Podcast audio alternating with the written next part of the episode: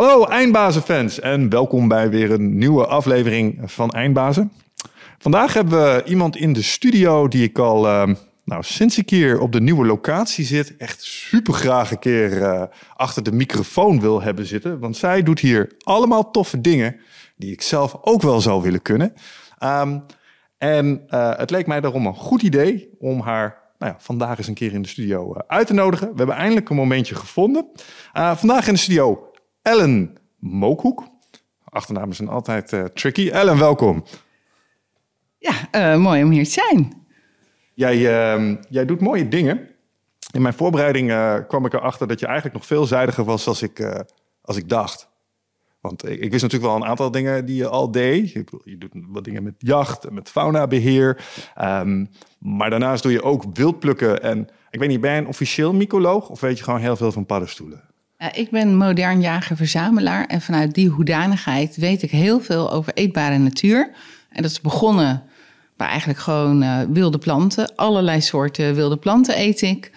En vanuit wilde planten kwam op een gegeven moment de behoefte om uh, ook iets te gaan doen met vlees uit het wild en mm -hmm. paddenstoelen. Uh, paddenstoelen die heb ik me helemaal zelf eigen gemaakt. Dus gewoon heel veel zelfstudie. Um, maar dat was aan de ene kant een beetje eenzaam en soms ook wel een beetje eng. Mm. Ik heb wel toch wel eens in bed gelegd. Ik dacht van, oh, als het maar goed gegaan is. Ja. inmiddels weet ik de, er zoveel van dat ik ook weet dat ik zelfs toen heel veilig werkte. Dus dat die angst niet terecht was. Maar dat is eigenlijk een soort universele bosangst. En die hoort ook bij het eten van wilde planten, paddenstoelen. En vanuit die paddenstoelen ben ik uiteindelijk gewoon uh, ja, gaan jagen. En ik was blij dat daar gewoon uh, een opleiding voor is. Dat je het allemaal niet zelf hoeft uit te zoeken. Ja. Dat je gewoon examen moet doen. En als je examen gedaan hebt, dan heb je een stempel en dan kan je het. En ja, vervolgens is het natuurlijk... Ik heb nu uh, ruim tien jaar mijn jachtakte. Mm -hmm. Um, ja, um, moet je het gaan doen. Nou, daar wil ik het vandaag eens uh, met je over hebben. Uh, niet alleen over het uh, stukje jacht, maar ook over het stukje wildplukken en het, het stukje paddenstoelen. Um, natuurlijk altijd wel interessant om, om eens te beginnen bij het begin. Want nou ja, dit is niet iets wat de gemiddelde Nederlander doet. hoe is dit zo begonnen voor jou? Het is eigenlijk gewoon mijn grote liefde. Dus al vanaf de lagere school weet ik dat dit is wat ik wil. Hm. Um, en um, op de middelbare school was ik bij ooit een keer een soort gebeuren. Uh, met uh, ja, een soort markt gingen we maken met allemaal ambachten uit de Griekse tijd. En ik was uh, ik in een enorme wit laken gehuld. Heb ik allemaal wilde bloemen de hele dag verkocht.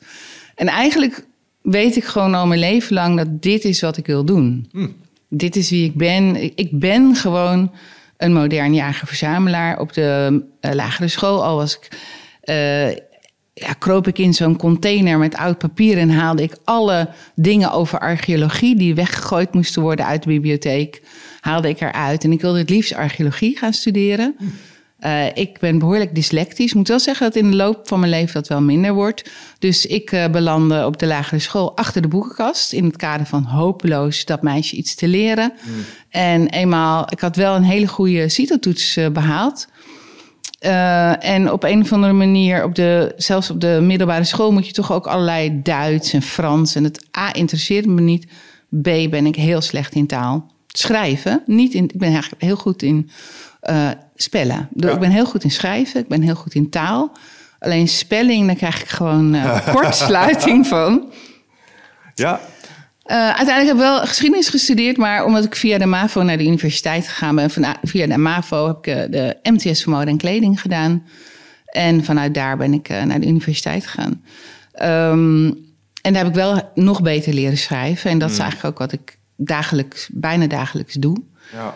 Ja, het is grappig dat je dat zegt. Omdat ik heb ooit een keer... Uh, ik ben bezig met mijn tweede boek. En ik ben een stukje aan het schrijven over mijn oude leraren. En toen schreef ik een stukje over mijn oude leraar, meneer Habrink. Die was Nederlands. En die zei, toen hij mij een, een essay teruggaf... Jij hebt het in je. Dus jij kan schrijven. Je bent een jonge hond nog, maar je kan het. Toen kreeg ik twee weken later kreeg ik het dicté terug met een anderhalf. Nou, misschien toch niet, weet je wel. nou, kijk. dus die, die, die herkende ik wel. Ja. ja, ja. Leuk. Ja. Um, Maar uh, ergens is er in je leven ook een moment geweest dat je, uh, dat, dat, je hier je accent op bent gaan leggen. Ik bedoel, als ik nu kijk naar wat je doet, dit lijkt het merendeel van je tijd uh, in beslag ja. te nemen. Um, dat is ook ergens een keer gebeurd. Hoe ging dat? Ik heb um, tijdens mijn studie merkt, de, tijdens mijn studie geschiedenis merkte ik gewoon dat ik het heel erg miste om dingen te doen. Mm -hmm. En ik ben voordat ik ging studeren ook nog tijd. Nee, dat was. Ik deed heel veel dingen met ja, kunst maken van gekke soorten materialen. Uh, en dat heb ik ook in, uh, naast mijn studie altijd nog uh, gedaan. Maar dat, ja, daar kan je natuurlijk niet, niet de rekeningen van betalen. Dus op een gegeven moment ben ik coach geworden bij een team in een project om mensen te begeleiden, telefonisch bij het stoppen met roken. En dan ben ik helemaal eigenlijk gewoon die wereld ingedoken. Hoe begeleid je mensen met een verslaving? En hoe help je ze eigenlijk om door ja, eigenlijk ze wat te versterken om zelf stappen te nemen om dingen te veranderen. Ja. En dat was super mooi werk. En op een gegeven moment ben ik er eigenlijk in doorgegroeid, ben ik coördinator van de afdeling geworden. En deed ik eigenlijk steeds minder het eigenlijke werk en was ik bezig met uh, ja, medewerkers begeleiden, roosters maken. En ook gewoon wat je dan in iedere organisatie hebt, zo'n beetje dat gekonkel en geoorlog over wie er mag groeien in de organisatie. Nou, kijk helemaal niet. En, en toen kwam ik ook achter, ik had geschiedenis gestudeerd en niet iets verslavingsachtigs. Dus na me flink in die strijd gestort hebben, dacht ik, oh fuck, dit is een verloren oorlog. Ja. En toen heb ik mijn baan opgezegd. En toen ben ik een tijdje gaan moestanieren om te kijken hoe ik verder wilde. En vanuit het moestanieren kwam eigenlijk mijn fascinatie voor wilde planten weer helemaal omhoog. Ja. En dat is eigenlijk vanaf dat moment in alles wat ik gedaan heb, heb ik me daarmee bezig gehouden. En dat is gewoon uitgegroeid tot waar ik nu sta. Ja, ja. Getuigt toch weer van uh, de wandtegelwijsheid. Wat aandacht krijgt, dat groeit. Yes. Ja, nou ja, zullen we het vandaag misschien nog wel meer over hebben. Um, maar laten we het eens hebben over een modern jager-verzamelaar zijn. Want het, kijk, uh, vooralsnog, wat we hebben gehoord, was je verloop redelijk standaard Nederlands. Dus gewoon van baan naar baan een beetje zoeken wat je met je leven wil doen. Ja. Um, en, en toen op een gegeven moment begonnen we met die moestuin bezig te gaan. Maar dat is, hè, moestuinieren is nog wel even twee halters voordat je een modern jager-verzamelaar ja, bent, absoluut. denk ik. Maar dat was wel, ik had echt een jaar genomen. Ik had uitgerekend, wat hebben we echt nodig aan geld? Hoe, hoe kunnen we zo minimaal mogelijk leven? Dat ik even een jaar, ja. in plaats van geld verdienen, eten oogsten. Ik bedoel, ik had dat iets te rooskleurig uh, ingeschat. Uh, ik uh, had toen een volkstuin uh, in Amsterdam en ik kan me nog goed, ik was voorzitter van de volkstuin, herinner het moment dat een van de ASO's van de volkstuin, die het niet eens was met een beslissing van mij, mijn band had lek gestoken. En dat ik dus op dat moment gewoon geen geld had. Alleen nog maar om mijn band te repareren. En dat mijn kind dus nog vier maanden op rubberlaarsjes moest lopen. Omdat ik gewoon geen schoenen kon kopen. En um, mijn auto toch belangrijker was. Uh, en kon maar één ding. En dat was echt dat ik me dacht van, oh, dit is wel heel kwetsbaar. Mm -hmm. En vanuit daar ben ik ook wel van, nou oké, okay, het is hartstikke leuk om dit te doen. Het sabbatical gebeuren. Maar ik moet gewoon ook weer geld gaan verdienen, want dit is helemaal niet fijn. Nee, dat snap ik. En toen heb je een manier gevonden om centjes te verdienen met je passie. Inderdaad. Oh, hoe zag dat eruit? Want dat is waar mensen die naar deze podcast luisteren erg in geïnteresseerd zijn over het algemeen. Ja, vooral eigenlijk in kleine stapjes. Mm. Iedere keer een beetje kijken. Ik heb uh, moestuinprojecten gedaan uh, voor scholen, maar ook uh, in Amsterdam heb je een hele grote particuliere speeltuin. die hebben gewoon geld. kijk, heel veel moestuinprojecten, daar ben ik daar op zich ook mee gestopt. Ze zitten allemaal in een soort subsidiecircuit. Daar ben ik gewoon helemaal niet blij van. Want mm. ik vind het gewoon fijn om klanten blij te maken. Daar word ik blij van. Dat mijn klant mij wil betalen voordat ik die klant blij maak. En dat vond ik al leuk toen ik dus met peuters ging moestuinieren. Dus die chique volkstuinvereniging, of uh, speeltuinvereniging had gewoon geld om de peuters in de, van de peuterspeelzaal, die daar ook in die vereniging zitten, uh, te laten moestuinieren met mij. En dat was zo geweldig. Ja, dat snap ik. Ja, dat was echt. Uh, en eigenlijk vanuit daar ben ik. Ik ben wel dingen met mensen met niet aangeboren les, hersenletsel gaan doen. Uh, mensen die uh, verslaafd zijn. Totdat een keer inderdaad een junk met een mes achter mijn rug stond.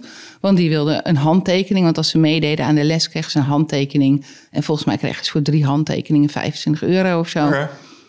En toen had ik wel zoiets van, ah, ik vind het heel leuk om dit nog door te doen. Maar mensen waar ik twijfels bij heb, die komen niet meer mijn les in. Ja. Toch een beetje selectiever op de doelgroep. Ja.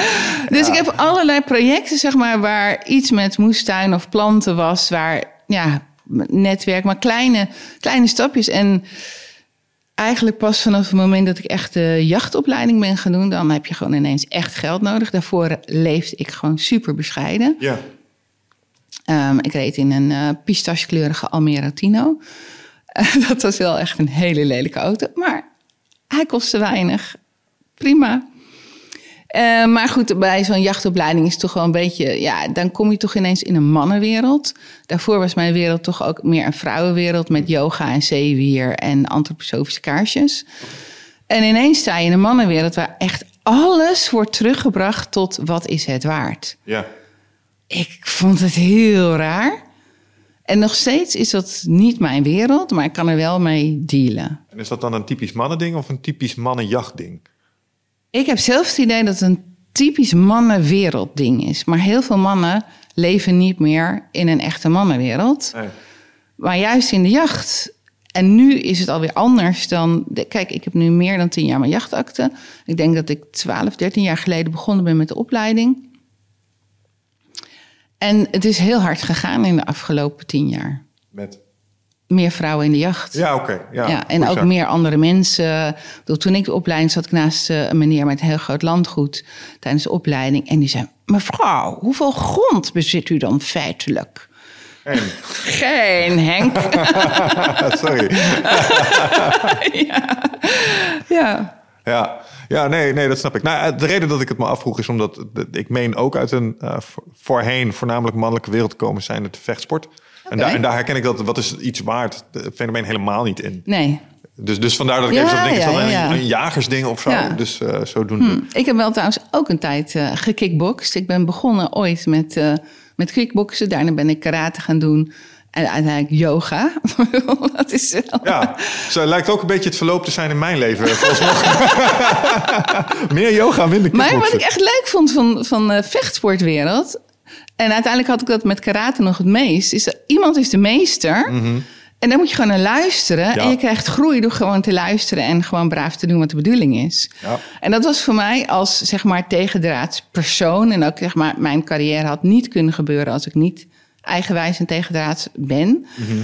was het wel een verademing van... wauw, ik kan ook groeien door gewoon go with the flow. Ja, er zit een soort. ehm, ja, dat. En, en het heeft ergens, ondanks dat ze je tot, de, eh, tot het uiterste van je vermogen kunnen drijven, zit er ook wel iets ontspannends in. En nu spreek ik even als iemand die altijd de les geeft. Uh, als je een keer niet de les hoeft te geven, dan kan je gewoon ja, lekker ja, op de ja, achterbank. ja, dan kan je ja. gewoon doen wat er gezegd wordt. Af fijn, ik hoef even niet na te denken over de rode draad, de didactiek, eh, al die ellende. Gewoon even lekker doen. Ja. Dus ja, dat kan ik me heel goed voorstellen. Maar leuk, vechtsporten. Dus eh, ook een, eh, een, goede, eh, een goed effect op je leven gehad in dat opzicht. Ja, alleen ik ken- herken inderdaad daar niet dezelfde soort sfeer van. eh, maar dat is misschien ook omdat dat toch. Tenminste. Daar zijn mensen denk ik gewoon minder bezig met geld. Ja, gaat toch meer over je Nou, en ik denk persoonlijke Dat je mis- misschien wel iets aanraakte net met Henk. Die, die zich afvroeg of er al eh, Ja. geld er was. Het is natuurlijk van origine is jagen iets eh, aristocratisch. Absolutely. Uh, en ik denk dat het daar een beetje, eh, dat je vandaan komt. En ik denk dat kickboksen meer een eh, volkssport is. Ja, En eh, daar zal dat sentiment misschien iets minder relevant zijn of zo.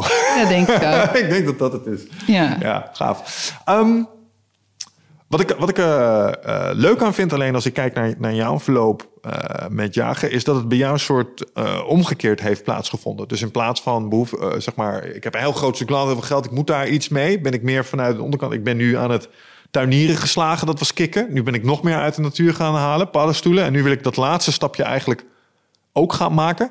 Eh, en dat is dan eh, het, het stuk jacht. Dus ik heb het gevoel dat daar de, eh, het een omgekeerd traject was, misschien.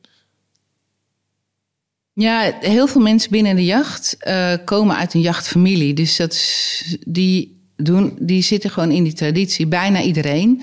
Ook eh, zeg maar plekken waar je kan jagen worden heel vaak van eh, vader op zoon eh, door te geven. Dus ik ben gegeven, dus ik ben mijn zoon al aan het pushen van haal die akte nou. Ja. Want het is niet vanzelfsprekend dat je ergens in Nederland een plekje vindt om daadwerkelijk te kunnen Ja, jagen. dat is best wel lastig. Ja, ja nee, dat, dat, Dat is makkelijker voor Ehm, ja, dan, dan moet je al bijvoorbeeld in een boerendorpje wonen en de boer of de persoon uit, uit dat dorp die altijd eh, de kraaienbestrijding deed of mollen vangen of dat soort dingen, die houdt ermee op. Dan komt er daar een plekje. Ja. Ja, ik moet zeggen, nu ik. ehm, eh, we, we gaan nu iets vooruit, want ik wilde jagen eigenlijk pas op het laatste behandelen. Maar wat me al wel opviel, inderdaad, is dat het een. ehm, eh, hoe zeg je dit?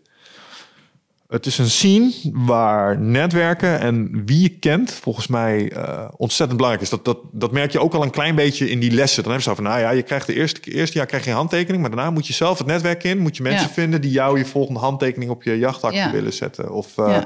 als de boer je dan belt voor kraaienbeheer, dan kan je maar beter zorgen Dan dat je, de- je dezelfde dag al nog bent, want anders zoekt die Een iemand. uurtje later moet je er zijn. Ja, Ja. ja, grappig is dat. Ja, het is wel heel hard werken en ook dat netwerken. Het was niet dat ik er daarvoor niet goed in kon, maar het was een beetje zwemmen of verzuipen. Zit jij eh, vaak in je hoofd?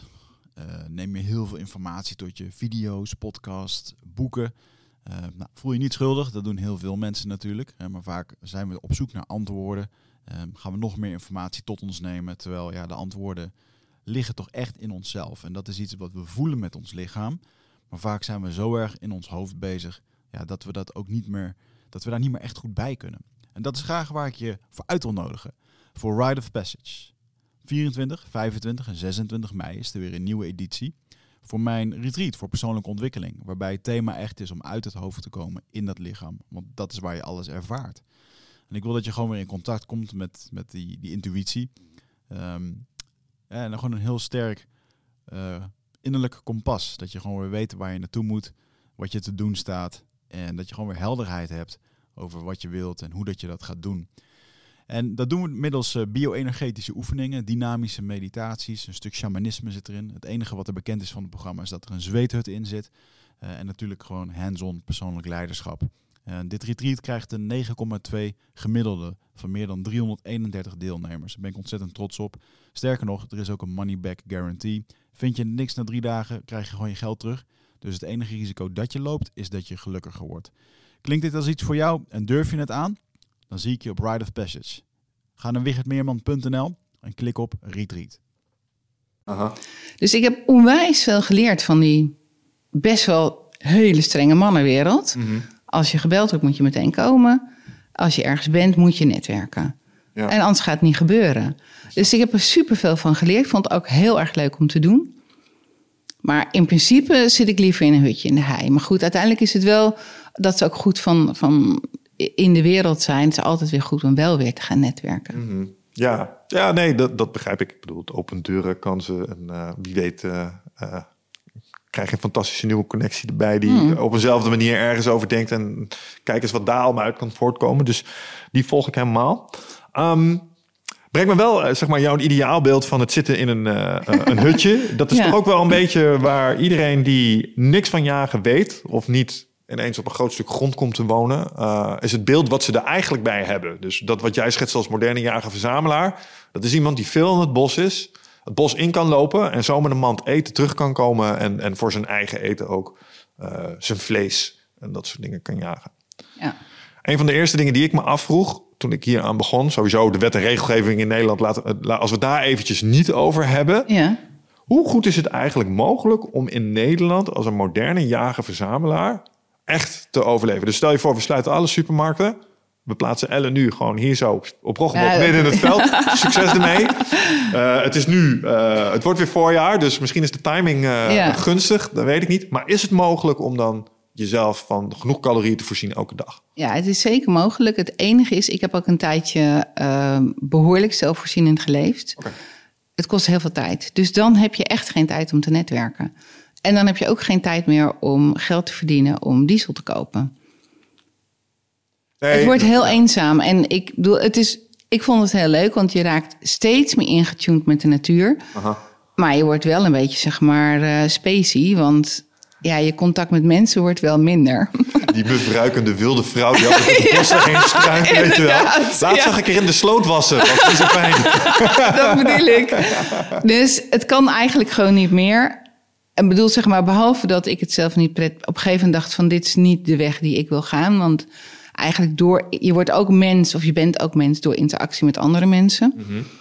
Ehm, maar als alle supermarkten gesloten worden, krijg je gewoon oorlog. Dus dan heb je al een hele bak munitie nodig om mensen van je af te houden. Oh, zo, jij denkt in die termen. Ja. Ja, ik denk dat het één grote teringbende wordt. Dus ook al kan ik allerlei dingen, ehm, denk ik, is dat toch niet wat. Wat Ja, nee, het het- heeft niet mijn voorkeur, zeg maar. Mijne Het ook niet. Ik, ik bedoel, ik heb genoeg eh zombiefilms gezien om te weten dat die eerste paar weken waarschijnlijk eh, helemaal niet gezellig gaan worden. Hè? Als het om de laatste flesjes dat- Spa Blauw in de supermarkt Dat gaat. bedoel ik. Nee, ja. maar ik heb het hier even over een scenario waarbij we dat allemaal gehad hebben. En jij staat ja. nu met je skills voor de uitdaging van Ja, ik jezelf. kan zeker overleven. Ja, ik heb, eh, bezit behoorlijke survival skills. Mhm. Alhoewel, ik kom uit de, de slow food beweging. Dus voor mij gaat wildoogst ook over smaak en, en antieke bereidingstechnieken. Ja.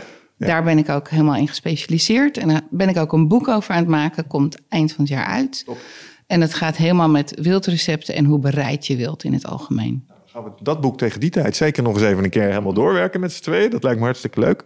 Ehm, maar nee, eh, ik begrijp dat als je het eh, puur benadert vanuit de beleving van jacht, dat het een ander verhaal als het survival stuk alleen is. En daar kunnen we het wat mij betreft ook nog wel even over. Maar ik was gewoon benieuwd hoe Nederland als bioom op zich zich leent voor... Perfect. En dat komt, wij zijn gewoon een hele vruchtbare delta. Hmm. Wij zullen altijd heel veel wild hebben. Wij hebben superveel wild, eigenlijk meer dan we ooit gehad hebben, omdat er steeds minder jagers zijn.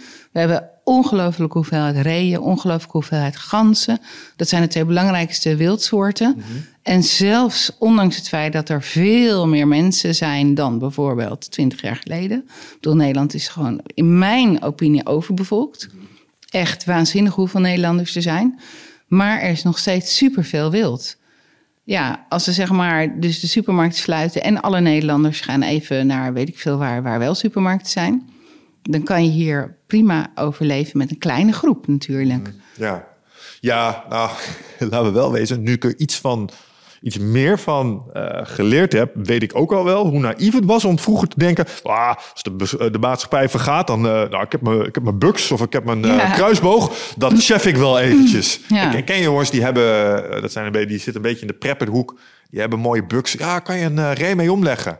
Ja, van die, eh, van die eh, luchtbuks. eh, Ja, dingen. ja, sure. Maar het beter maar eens een te vinden. Vervolgens het schot goed aan te leggen. Om dan nog maar te zwijgen met als je het daadwerkelijk hebt weten te raken. Wat je daarna moet doen. Dat bedoel ik. Komt de boel bij kijken. Komt de ben boel achtergekomen. ja. Nou, dat is ook inderdaad. Kijk, ik, alles, bijna alles wat ik schiet, soms zijn er gewoon andere mensen die iets mee willen nemen. Maar bijna alles wat ik schiet, maak ik in ieder geval zelf schoon. Helemaal dus zeg maar van schot tot ontwijden, villen, portioneren. En het meeste eet ik ook nog gewoon zelf op. Dus Ja. ik eet wel echt iedere dag vlees. Eh, vlees en groente is eigenlijk mijn basisvoedsel. Ehm, maar er komt heel veel, het kost heel veel tijd. Het kost waanzinnig veel tijd. Ja. Maar ja, het is wat ik gewoon het liefste doe. En ik, ja, ik heb een manier gevonden waarop het allemaal kan. Ja. Wat maakt het zo tijdrovend? Het is allemaal heel ambachtelijk. Ja, en ieder stapje moet op de juiste manier gezet worden. Ja. Ja, en dan heb je het niet alleen over de jacht zelf, maar ook over het, het, het schoonmaken, het bereiden. en dat soort Schoonmaken. Ja. Eh, Eigenlijk na het schot is gewoon heel belangrijk. Hoe laat je het dier afkoelen? Het is Per dier zo het is een beetje anders wat handig en goed is. En ligt ook aan het weer. Dus er komt best heel veel kennis bij kijken. Over hoe je perfect met dat dode dier omgaat. Om er heel mooi vlees van te maken. Ja, dat, eh, dat, dat viel me op toen ik jou daar een keer over hoorde praten. Toen, toen zei je volgens mij iets. ehm, en dat, dat liet mij meteen inzien. Oh, dit is hetzelfde als in de vechtsport, waarbij je bepaalde filosofieën hebt binnen de jachtgemeenschap over hoe dingen horen. Ja, Ehm, en toen zei jij iets van ja, die gasten die dan te snel eh, een dier in de bak gooien zonder het goed af te laten koelen. Ja. Dus, dus dat, dat klinkt alsof sommige mensen zeggen, ah, maar ja, dus die beginnen shortcuts te nemen in iets waarvan de Ja. kennis eigenlijk zegt, nee, nee, dat zou je niet moeten doen. ja. Waarom is dat zo belangrijk? Eh, Dat heeft wat er gebeurt na het schot en gerelateerd aan de buitentemperatuur, heeft alles mee te maken met hoe mooi dat stukje vlees is. En dat, omdat het is, ook al is het een dood dier, het leeft ook nog. Het zit vol enzymen, bacteriën, er zit van alles en nog wat spieren die, die nog gewoon doorgaan met, met eh, dingen opeten, dingen uitscheiden. En hoe je daarmee omgaat bepaalt ja, de kwaliteit van het eindproduct. Ja. En, en om meteen eh, daar zelf dan maar iets, eh, de goede manier in te leren. Hoe heurt het, wat jou betreft? Nou, dat is dus al, dat is eigenlijk waarom het voor sommige mensen ook bijna niet bij te benen is hoe het dan wel moet. Dat heeft met de buitentemperatuur te maken. Dus het is eigenlijk Na het schot komt best veel kennis kijken om echt een heel mooi stukje vlees te hebben. Ehm, en wat dus als standaard wordt eh, gezien, is na het schot binnen nou ja, zo snel mogelijk naar een plek waar het op, op 7 graden rustig kan afkoelen. Dat is. Vroeger ging het heel anders.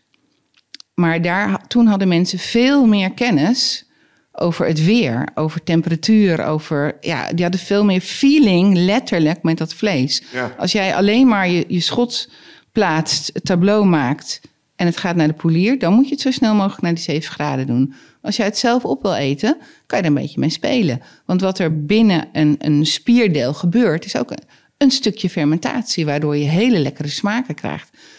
En als, ja, je kan uiteindelijk, dus wat er uiteindelijk gebeurt, bijvoorbeeld dry aging van meat, eh, vlees.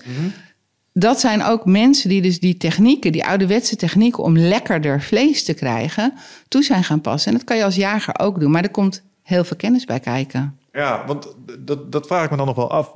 Stel, ik heb een, ehm, een reekalf of een eh, geit eh, heb ik weten te raken. Nou, ligt hij daar, hij is overleden. Ehm, hoe ziet het proces vanaf dan, dat moment er ide- idealiter uit? Dus eh, laten we zeggen, het is een dag als vandaag.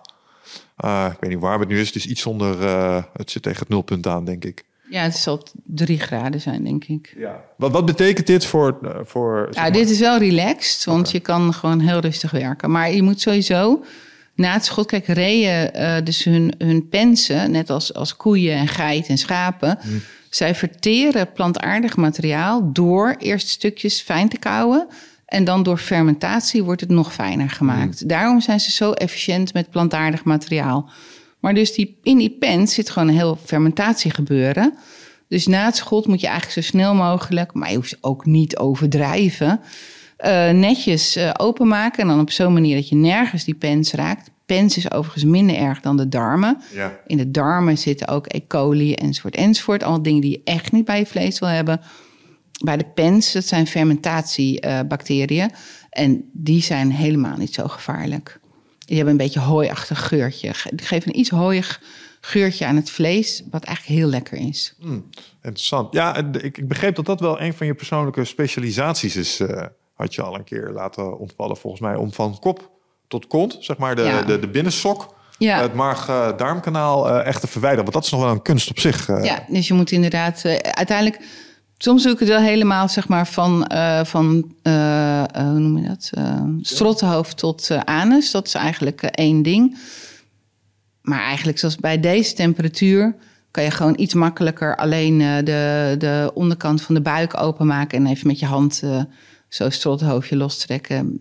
Het maakt niet zo heel veel. Als je gezonde dier hebt, is het gewoon geen. hoef Waarom is dat niet- met, met warm weer? nou, dan is zeg maar ieder, ieder beetje eh, vervuiling kan al snel een plekje geven op het vlees. Ja, want dat, dat, is, eh, dat is iets anders wat jij naast ehm, je jacht kunt. Jij bent ook iets dat heet een eh, gekwalificeerd persoon. Ja, Want dat, dat was eh, ook weer iets wat ik leerde. Ja. Toen dacht van, ah mooi, dan ben je straks jager. En dan eh, kan je potentieel je eigen geschoten fazant eh, kun je eten. Ja, bezwaar. dat is een hele vervolgopleiding. Waarbij nou, dat is heel kort. Oké, gelukkig. Ik vond het ook echt. Ik was eigenlijk gewoon diep teleurgesteld. oh, nou, dat dus- vind ik heel. Kijk, het- is allemaal wel heel erg kennis op MBO-niveau. Oké. En dat vind ik soms echt jammer. Echt heel jammer. Want alle kennis die na het schot is... eh, en dan wordt dus tegenwoordig de gekwalificeerde persoon... vaak door dierenartsen gegeven. Nou, artsen zijn altijd bezig met wat er mis kan gaan. Maar eigenlijk niet met kennis hoe het goed kan gaan. En dat kom je dus ook daarbij tegen. Super jammer. Dus daarom ben ik heel blij. Dus toen ik net jaagde, ben ik heel veel met oude mannetjes op pad gegaan. Was natuurlijk ook voor mij de makkelijkste ingang. Tuurlijk. Ik moest wel een flinke knuppels af en toe meenemen. Maar ja, ik kan behoorlijk vechten. Ja, Dus gaan, ja, bij. Dus gaan wij doen? Broek omhoog, vriend. geen gezeik, jongen. Gedragen, Henkie. Ja. Maar, eh, dus dat was, eh, maar het leuke was dat ze dan uiteindelijk altijd gingen vertellen hoe hun vader met het wild omging, hoe hun moeder bereidde. Ja. Vaak was het toch dat vader schoot en moeder deed het schoonmaken en het koken. Er zijn ook veel jagersvrouwen van, van de oude stempel die weigeren iets te leren over het schoonmaken. Want dan zeggen ze, ja, dan moet ik alles doen. Want weten ze van hun moeders. ja, precies. Ik ben hier liever bewust uh, onbekwaam, want dat Ja. voorkomt dat ik daar tijd aan moet spenderen. Ja, maar goed, in ieder geval door hun verhalen van wat doe je met een, een haas die eh, eh, bepaalde eh, eh, knobbeltjes op zijn longen heeft of dit of dat. Ah, Ellen, gewoon schoonmaken, alle stoom, niks aan de hand. Ja. Ah, oh ja, en zo ben ik eigenlijk langzaam gaan leren dat heel veel dingen die moeten volgens de regels, die is eigenlijk, dat is gewoon een MBO-traject waarin je niet hoeft te denken. Maar daar zijn allerlei dingen afgesneden omdat het te ingewikkeld is. Ja, en door juist met, met mensen te gaan praten die dat zonder dat traject doorlopen te hebben al hun leven lang deden, kwam ik erachter van er is gewoon heel veel meer. En een beetje, nou, iemand als eh, Wat Eet Ons. Dus die persoon, een man die zich bezighoudt met het zelf maken van vleeswaren. Ja, ja. Rot, weet ik veel van alles en nog wat. Hij is ook heel goed in ehm, uitvogelen hoe werken die voedselprocessen. En dat vind ik ook gewoon heel interessant. Ja, ja, dat en het is eigenlijk ook gewoon jagerskennis. Ja, dus wat jij zegt is, eh, een, een, geschikt, een gekwalificeerd persoon op dit moment wordt eigenlijk gewoon opge- eh, wordt opgeleid om de, ja, ik denk de meest gevaarlijke, meest voorkomende dingen te kunnen spotten. Maar de kennis die er eigenlijk ook beschikbaar is om, nou ja, misschien met sommige van de dingen waar ze je naar leren kijken, misschien zelfs wel om te gaan. Omdat dat niet meteen het hele... eh, Nou, het is heel erg gericht op, op, op ziektes. En op zich is het natuurlijk prima. Kijk, als jij volgens dat traject werkt en je, je keurt een bepaald dier wel of niet om hè, de handel in te gaan, dan is het gewoon helemaal prima. Maar als jij zelf met dat dier gaat werken, kan je op een andere manier ermee omgaan. Want dan weet je van, nou, van dit dier wil ik niet eh, de rugfilet eh, rood bakken, maar wil ik gewoon alles stoven. ja, En Ja. dat kan natuurlijk, zo'n dier kan niet met dat soort dingetjes erbij, kan niet de handel in. Maar je kan het prima zelf gebruiken als je weet waarom wat. Ja, ja, dus als jij weet dat beest dat heeft iets aan zijn, eh, aan zijn linkervoet. Ja, je, je gaat het zelf opeten, dus ik eet zijn linkervoet niet op. Bijvoorbeeld. Dus die en dan heb- kijk je ook even van hoe oud is dat aan zijn linkervoet. En nou ja, al dat soort dingen. Ja, nee, eh, ik snap het. En wat zijn dingen waar je eh, typisch naar leert kijken dan? Dus wat zijn de risico's die je hebt als je hier iets jaagt en je gaat het eten en je, je doet het niet goed? Wat kun je daarvan oplopen? Eigenlijk niet zo heel veel, maar waar je op moet letten als je een dier geschoten hebt. Je kijkt naar de lever, hart, longen. Je kijkt eerst, dus voordat je een dier schiet, naar het algehele beeld. Aha, Hebben wij hier een fit dier of een dier met afwijkend gedrag? Bij een fit dier check je extra lever, hart, longen. Is eigenlijk altijd goed. Bij een dier wat zich afwijkend gedraagt, dat, dat zijn eigenlijk altijd dieren waarvan je hm, hm, hm. En uiteindelijk eet ik die ook heel vaak niet. Dat is dan echt een, een weidelijk. Ja, dat doe je dan omdat je een, een weidelijk, een goed jager bent. Je schiet dat dier om uit zijn lijden te verlossen. Ja, Dus eh, eh, zo heb ik ooit een, een reegeit geschoten. Die had een eh, longontsteking en longwormen. Dat is echt gewoon... Ik, dat was de eerste keer dat ik een echt een doodziek groter dier schoot. Dat is inmiddels al eh, acht jaar geleden of zo.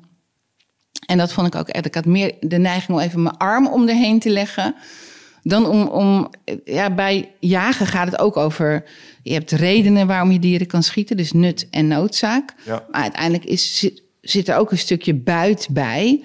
En dat maakt het ook wel leuk. Maar als je een dier wat doodziek is, ja, het is goed om het gewoon te schieten. En ik heb het inderdaad voor onderzoek uh, ingediend om te kijken van ja, wat was er nou mee aan de hand? Want het was in een vrij druk reewildgebied uh, en er waren meer zieke reeën. Nou, uh, longwormen. en dan kan je in dat gebied ook gewoon zorgen dat je veel reeën gaat schieten. Zodat uh, je gewoon een wat sterkere populatie overhoudt. Want ze kunnen elkaar ook heel goed besmetten. Ja. Met daarmee. Ja, ja dat, dat brengt me. Mooi dat je dat zegt. Want dat, dat brengt me bij iets waar ik me ook wel een beetje over verbaasd heb. Aan de ene kant. Omdat ik kan me voorstellen dat uh, er mensen zijn die een bepaald beeld hebben over jagen, verzamelen. En dan met name de jacht. En dat is zielig en uh, dat is oneerlijk. En die arme beestjes die horen in de natuur en dat soort. Dan ja, ik kan, me, ik kan me dat voorstellen. Maar aan de andere kant, ik denk niet dat je je helemaal realiseert hoe dat in Nederland uh, geregeld is en wat je erover geleerd krijgt. Um, kun je eens vertellen wat wijdelijkheid precies is? Ja, dat is dat je dus inderdaad beseft uh, dat, dat jij meer macht en kracht hebt dan, dan, de, dan de dieren. En dat je daar dus eh, ja, je netjes moet gedragen. Ja, en dat, daar zitten allerlei aspecten aan van. eh, maar het zijn eigenlijk hele logische afspraken. Eh, in Nederland is bijvoorbeeld. in, in, ja, het komt, de Duitsers zijn er het allerstrengst in. Ehm, en daar komt eigenlijk ook onze hele jachtcultuur en hoe je hoort te gedragen vandaan. Eh, Engelsen zijn er gewoon minder streng in. Daar is het bijvoorbeeld eh, in de tijd dat ze. Hè, daar is veel meer commerciële jacht. En er wordt wel betaald om een bok te schieten, maar niet om een geit te schieten. Dus dat is dan echt culling. Dus het weghalen van een teveel wordt eigenlijk als soort eh, ongedierte behandeld, maar wel eetbaar. Dus reegeiten worden daar vaak door de kop geschoten, zodat je zoveel mogelijk vlees overhoudt. Maar dat soort dingen is in Nederland. Het is niet bij wet verboden, maar je, niemand doet het eigenlijk. Oh, waarom? eh, dat, is, dat is wel interessant. Waarom is een, eh, een hoofdschot eh, inferieur aan een lichaamsschot in dat opzicht? Omdat het veel risicovoller is. Dus je kan ineens. kijk, niemand is perfect.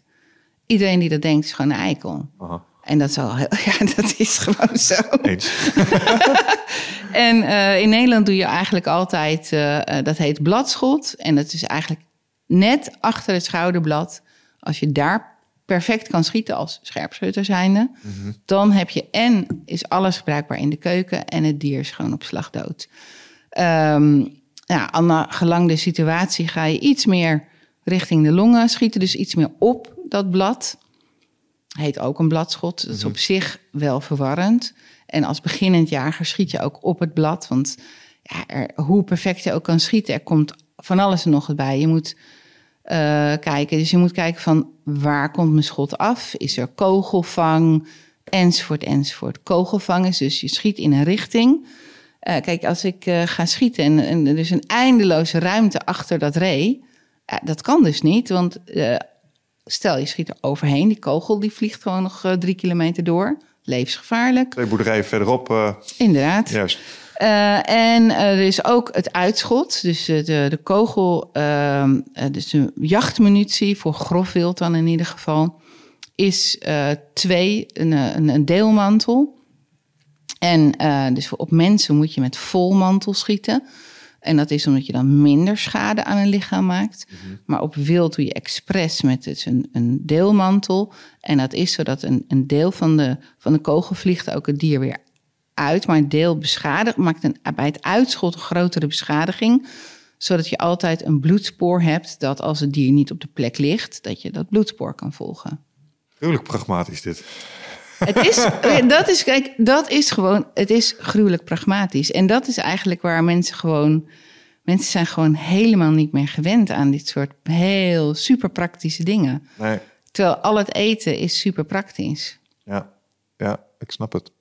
Even terug naar dat, eh, dat stukje wijdelijkheid. ehm, en eh, je hebt net iets gezegd over eh, schoten. Iets wat mij ook opviel is, want zo gruwelijk pragmatisch als, als, je, als het inderdaad kan zijn. ehm, nou, ik vind het eigenlijk wel fijn om te horen dat er in Nederland iets meer van het component eerbesef in de dynamiek zit. In tegenstelling Ja. tot in de UK. Iets waar ik mij aangenaam over verbaasd heb, zijn de voorbeelden die in de opleiding werden gegeven over bijvoorbeeld. ehm, Kijk, je zou verwachten dat als je hazen mag schieten en je komt er een, een clubje tegen die in een uiterwaarde zijn vastgezet door overstromend water, dat jij denkt, dit scheelt echt een boel tijd vandaag. Ik ben snel klaar. Eh, dat dat dus gewoon niet de bedoeling is. Nee, dat inderdaad. Dat, maar dat is, dat is zeg maar wijdelijkheid.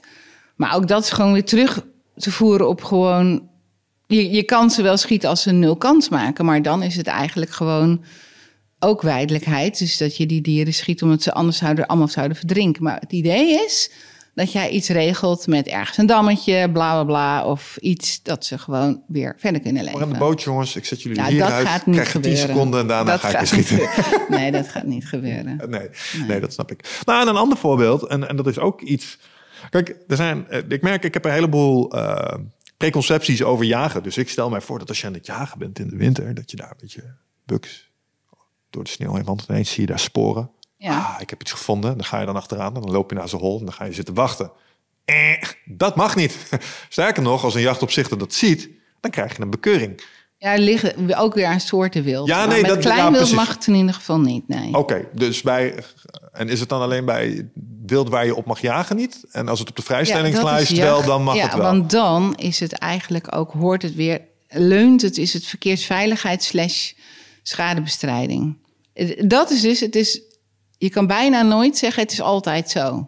Nee, exact. Want dat is wel een ding dat... ehm, misschien kun je daar iets over vertellen. Wat is het verschil tussen jacht en schadebestrijding in dat opzicht? Als het gaat om schieten. Nou, jacht, dat is eigenlijk vooral eh kleinwild en dat is in het jachtseizoen. En dat is het oogsten van de, ja, wat er over is.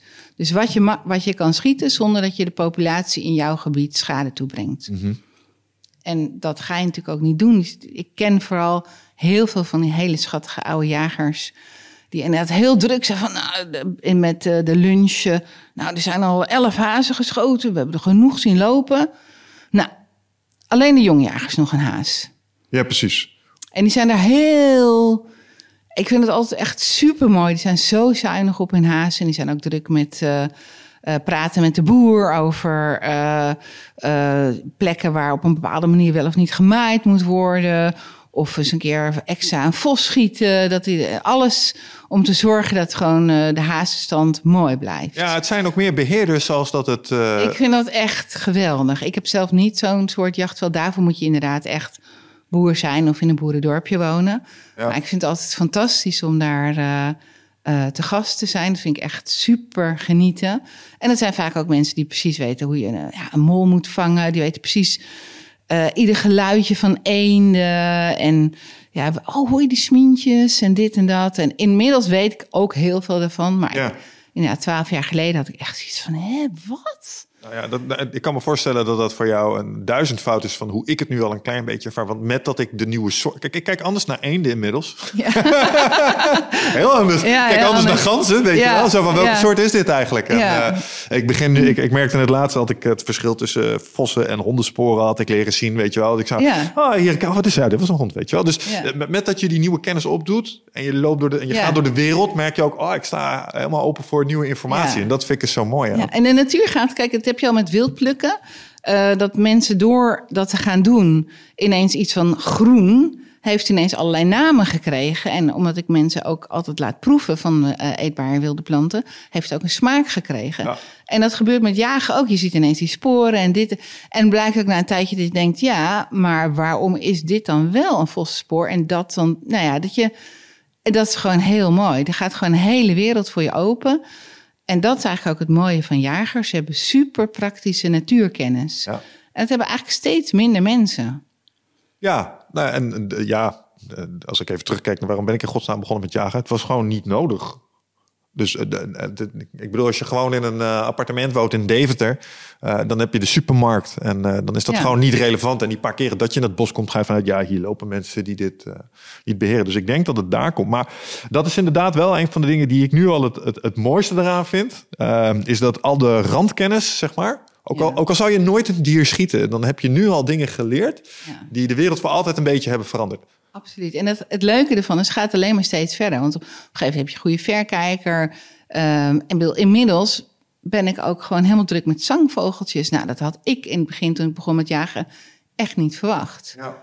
En, waarom ben je daar nu druk? Maar gewoon interesse? Of omdat het ook iets zegt Ah, over... Nou, eigenlijk omdat ik ze mooi vind. Ja, ja, ja. En eh, ja, het zegt natuurlijk uiteindelijk ieder, kijk, flora en fauna hebben alles met elkaar te maken. En flora is wel echt de basis. Dus alle planten is de basis van, van, ja, van biodiversiteit. Ja, ja nou, dat is iets, daar wilde ik eigenlijk ook wel eh, met je over praten. Want ehm, je, je bent nu bijna twaalf jaar plus aan het jagen. Dus eh, jij staat dagelijks in de natuur. En momenteel is natuurlijk iets waar iedereen het over heeft. Klimaatsverandering. Ja, En ik hoor in de opleiding hoor ik ook dingen van ja, we merken toch dat sommige vogels, eh, sommige gebieden zijn wat minder, want ja, die gebruiken de larves van de mugjes en de mugjes zijn minder. Dus eh, die, als je die ziet lopen, laat ze maar, want die hebben het al zwaar genoeg momenteel. Ehm, en dat zijn de dingen waarvan ik altijd denk, ja, als je gewoon in je autootje zit en je gaat van hort naar her, denk je klimaatsverandering, ja, het is ietsjes warm of zo, weet ik veel. Ik zie die degradatie nog niet zo heel erg. Maar ik denk dat als ik er middenin ga staan, dat die degradatie zich ook zal ontwaren aan me. Ik ben benieuwd wat jij al daarvan ziet, waarvan je denkt, ja, maar hier is wel degelijk iets aan het handje. Wat zie jij al van klimaatsverandering? nou, eigenlijk als, als jager niet heel veel, maar ik zie het wel meer aan de planten. Wat zie je dan? ja, planten die. Ik, vind- ik vind dat er op steeds meer plekken dezelfde soort planten komen te staan. Monoculturen. Ja, dat zie ik steeds meer. Ja. Dus ik zie meer aan planten eigenlijk dan, eh, dan eh, aan dieren.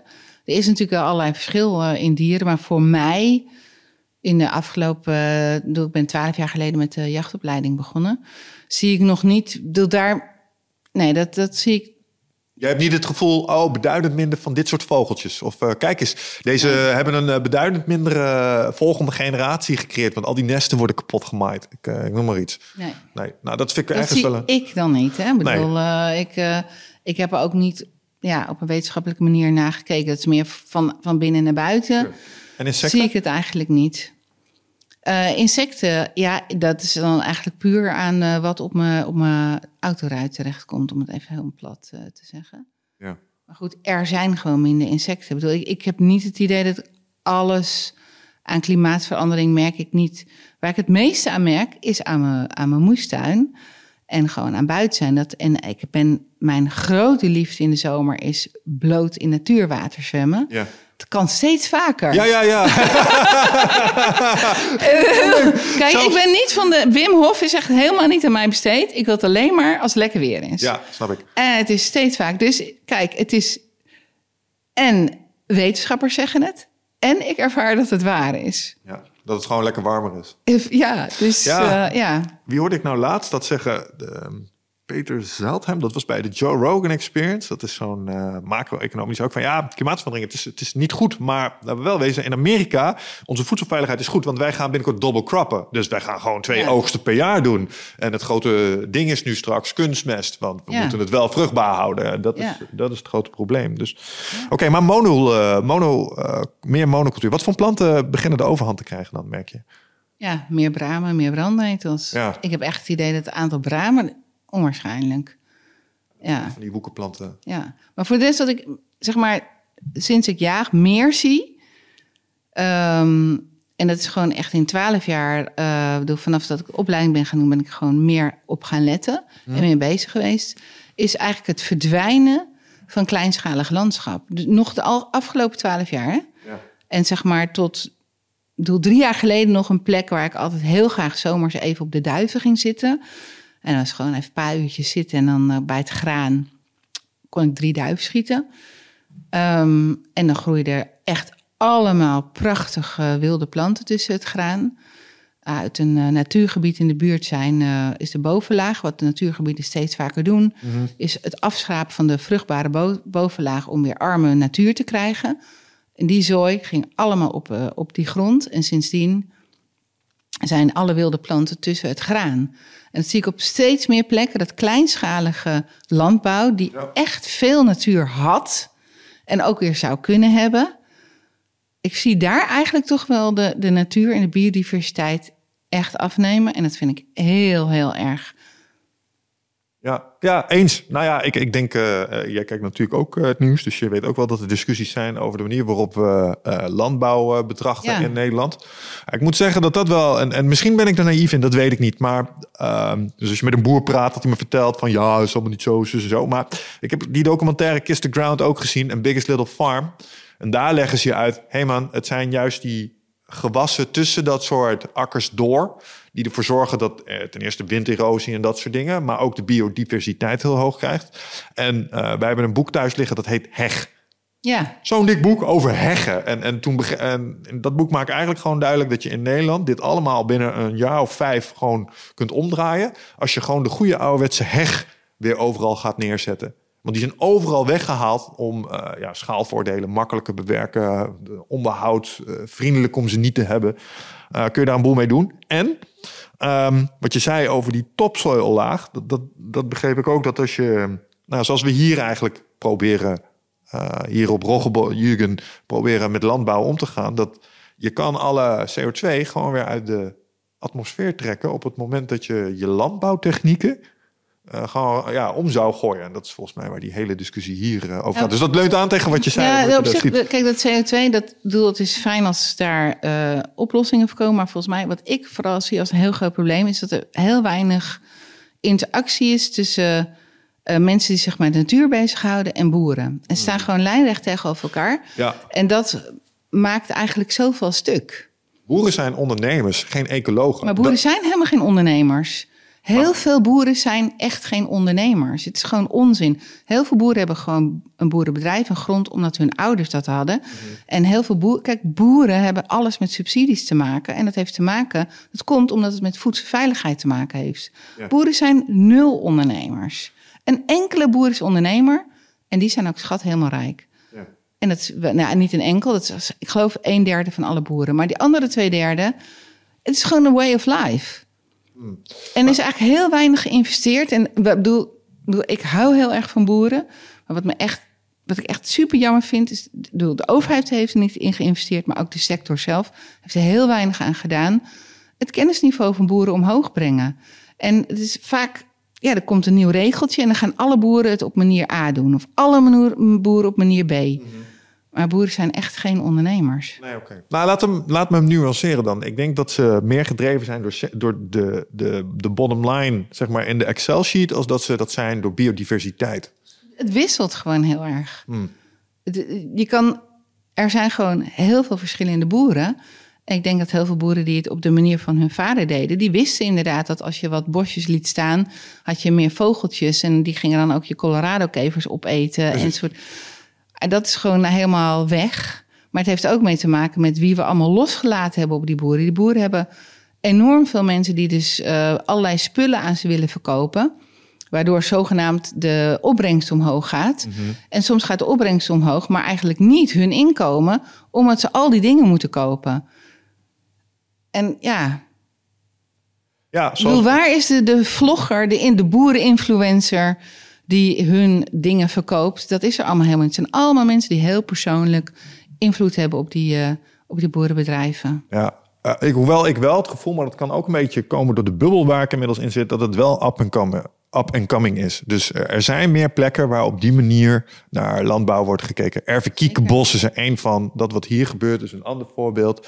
Ehm, maar ik deel het met je dat dat. eh, Maar en volgens mij zijn er ook steeds meer boeren die eigenlijk gewoon weer teruggegaan zijn. Het zijn gewoon van ja, al die erfbezoekers die mij iets willen verkopen, hup, allemaal eruit. Ik hou alles simpeler. En wat blijkt, ze houden en meer geld over en meer biodiversiteit. Ja, wat eh, volgens mij win-win is in dat opzicht. Ja, hartstikke goed. Ehm, even terug nog naar ehm, het stukje eh, jacht. En dan wil ik het graag nog eventjes met je hebben over eh, het, het wildplukken en eh, de paddenstoelen. Want dat is eh, ook interessant. Ehm, sowieso wou ik nog even zeggen. ineens viel er, toen je daar straks iets aan het vertellen was, viel er een kwartje. als het ging om jouw kunstzinnigheid. Je vertelde dat je, dat je bezig was met mooie dingen maken. Ja. Iets wat mij opviel bij jou op je social media feed is dat jij een gevoel hebt voor compositie. Omdat ik, eh, ik zie soms de foto's die je maakt, onder andere ook van het eh, wild wat je schiet. En dat was in het begin wel even wennen, maar wat me uiteindelijk wel opviel is er is nagedacht over hoe de vlak voor de en er, is kijk kleur is hier naast dit hoofd van die fazant gelegd met die besjes en daar zit een beleid achter. En ik dacht al, dat zijn mooie foto's, maar nu snap ik hem. maar, maar het brengt me wel even bij, bij de volgende vraag, omdat Ehm, je zegt het al, mensen zijn niet meer gewend om zo dicht op de natuur te staan. En een van de eerste dingen waar ik aan moest wennen, toen ik, naar jou, toen ik jou ging volgen op Instagram, is dat jij nul schroom hebt om die kant van de jacht ook gewoon te laten zien. Dus eh, dit is een dode fazant. Ja. Dit is een hertenhoofd. Hij ligt Ja. tussen mooie bloemetjes hier. Ehm, en, en dat is wel enerzijds een beetje macaber. Maar aan de andere kant, en dat zie ik dan in de manier waarop je erover post... ook wel een soort uiting van verbondenheid. Misschien zelfs wel spiritualiteit of zo. Het is voor jou niet gewoon even knappen vreten en dan, dan zijn we er klaar mee. Voor jou is dat een hele beleving. Kun je me iets meer vertellen over het, het, het nemen van een leven van iets... dat vervolgens opeten en spiritualiteit... Ja, het is een hele aardse spiritu- spiritualiteit. Het gaat heel erg over dat je eigenlijk, dat dier ga je eigenlijk letterlijk internalis- internaliseren. En dat vind ik heel bijzonder. En Ja. ik ben me daar heel bewust van. Ehm, ja, voor mij is ook een, eh, een traditie, de, de traditie van de zweethut, heel belangrijk. Ik heb de laatste jaren eigenlijk minder mee bezig gehouden, maar dat gaat zeker wel weer eh, komen. Eh, komend jaar wil ik met mijn boek bezighouden en iets rustiger aandoen. En ook ehm, het pad opgaan om een eigen trommel te gaan maken. En daar weer ook meer woorden aan, aan gaan geven. Maar het is, eigenlijk is eten ook spiritueel. En dat zijn we gewoon helemaal kwijt. En eten is ook gewoon leven en dood. Ik bedoel, eigenlijk alles wat je eet was ooit levend. En als niet, dan ben je heel, eet je hele gekke dingen. Ja, Tenzij je echt, ja, fruitariër, maar zelfs ja, een appel en een peer, het leeft allemaal. En je wil ook de mooiste bloemkool, je wil ook de...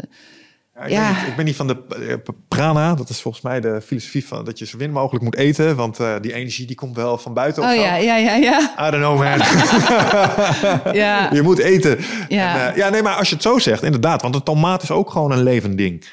Je eet altijd levende dingen als het goed is. Eet je. En daar zouden mensen zich eigenlijk ook veel meer bewust van moeten zijn. Ja. Dat dat leven heeft ook iets gegeten. Die tomaten die eten compost. En compost is dood. Maar ook niet helemaal, want dat was vroeger ook levend. Het is gewoon een circle of life. Ja. En ik denk als we ons daar iets meer van bewust worden... dat je ook beter om kan gaan met ziekte en dood. Ik bedoel, ook hè, pantarij. Ik bedoel, het leven is een, een, een cirkel en gaat gewoon door. En ook, zeg maar, dingen als, als depressie en, en juist je geluk. Ook dat je voelt je somber, gaat vanzelf weer, echt gaat vanzelf weer over. Het is allemaal, ja, het leven stroomt en je eet levende dingen. En Ja. Ja, ik denk dat dat twee dingen eh, belangrijk zijn. Dus ten eerste, we, zien we zien dat proces niet meer. Dus eh, de, het, het dichtstbijzijnde wat ik bij zo'n proces kwam... is toen wij een wild cooking hier deden. Jij liet me zien, hier, kijk, deze poot, die heb ik gewoon... En toen was het nog een poot. ja. En, en dan vervolgens twee weken later, dan loop ik hier... en dan zie ik zo'n ree voorbij rennen en denk ik... hey, dat, is, dat, dat was de achterpoot van dat ding. Dat staat vast aan zo'n beest. Dat is een raar idee, weet je wel, dat.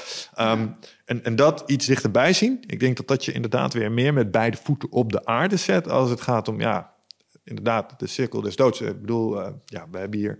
Ik heb hier meer dode dieren gezien dan in mijn hele verdere jaar sinds we hier wonen. Het begon Ja. met een overleden vos recht voor de deur. Ja. Zijn schedel pronkt nu in mijn tuin, snap Ja. je? Zo van, oh ja, en dit ligt hier gewoon te ontbinden. Hmm, dat is bijzonder. Oh, en dan had eh, zijn hele leven had hij hier iets in zijn kaak. Waarschijnlijk, nou, dat zal een pijnlijk bestaan zijn geweest. Ja. Wat is het leven toch gruwelijk soms, weet je wel? Wat kan het hard zijn? Ehm, maar dat vergeet je op het moment dat je een moderne Nederlander bent... die de, zodra die oorpijn heeft naar de ziekenpost kan rijden. Hier heeft Ja. u antibiotica, meneer. En eh, het is weer gecheft. Ja, maar en dat gaat ook, daarom zijn we heel moeilijk met, met de dood van mensen ook. dat, dat, we willen dat ook allemaal met. Daar komen ook best wel veel chemische processen bij kijken, omdat wij die ontbinding niet willen. Terwijl ontbinding is eigenlijk, dat, dat is gewoon een volgende fase. En dus of een dier ontbindt en valt uit elkaar in, in voedingsstoffen voor van alles en nog wat. Of hij ontbindt niet en wij eten hem op. We zijn, Ja. ja. Maar uiteindelijk gaan dan ook de voedingsstoffen uit het dier over op iets of iemand anders. Ja. Of dingen als eh, voorbeelden die ik ook uit het veld van... ja, we hadden een gewonde reiger. Ja, Ja, verlossen we die uit zijn lijden? Ruimen die op? Nee, nee, die laat je liggen voor de vos. ja. Ah. Ja. Oké, nou, daar ben je al. Ik heb al Het, moeite... het ligt natuurlijk een beetje aan. Je kan ook, kijk, mijn ding zou zijn om een gewonde reiger wel even een klein tikje te geven en hem dan te laten liggen voor de bos. Ja. Maar goed, je kan daar op allerlei manieren mee, eh, mee omgaan. Ja, nee, dat snap ik. Maar het, het, het laat je wel realistischer daarnaar kijken, omdat het niet... Kijk, kijk, dood en ziekte zijn weggestopt in kamertjes. Ja. Dokters, En ziekenhuizen... moet ook allemaal opgelost worden. Ja, ja dus en van, het je hebt ook door dus iemand geen- anders. Exact, exact. Ja. En, en voor sommige van die beesten is, dat, is die optie er niet. En die was er vroeger voor ons ook niet. Dus het is eigenlijk veel natuurlijker om op die manier eh, ja, daarin te staan. Dus daarnaar kijken is, is denk ik leerzaam. Me- Merk je, ehm, merk je dat ook als je in, in je echte leven in aanraking komt met de dood van bijvoorbeeld eh, vrienden of bekenden of wat dan ook, dat je daar weerbaar zo'n naam is niet het juiste woord voor, maar dat je daar realistischer mee omgaat of zo. Het, het blijft een proces waarin ook gewoon heel veel emoties eh, zitten bij. dus ja, realistisch wel, zeker. Maar je hebt natuurlijk ook altijd gewoon de emoties die, eh, die erbij horen. Ja, ja, dat snap ik. Als het gaat om ehm, emoties en ehm, je kijkt naar jager-verzamelaar zijn, dan kun je misschien ook wel eens eh, tegen wat onbegrip aanlopen. Eh, Omdat ik denk dat... eh, nou, ik heb het zelf wel eens meegemaakt in de podcast met opmerkingen over vlees eten of vegetarisch zijn. Het zijn hele fanatieke mensen, is, is me opgevallen. Ja. En dat mag. Um, maar wat is iets wat je zou willen dat de gemiddelde Nederlander beter zou begrijpen hierover? Hmm. Nou, wat ik zou willen is dat mensen minder in hun eigen gelijk zitten. En meer nieuwsgierigheid aan de dag leggen. Maar dat geldt voor jagen, maar ook voor wildpluk. Ik kan me nog herinneren dat ik eh, mijn zoon had op de kleuterschool... eh, zat in een oudergeleide naschoolse opvang.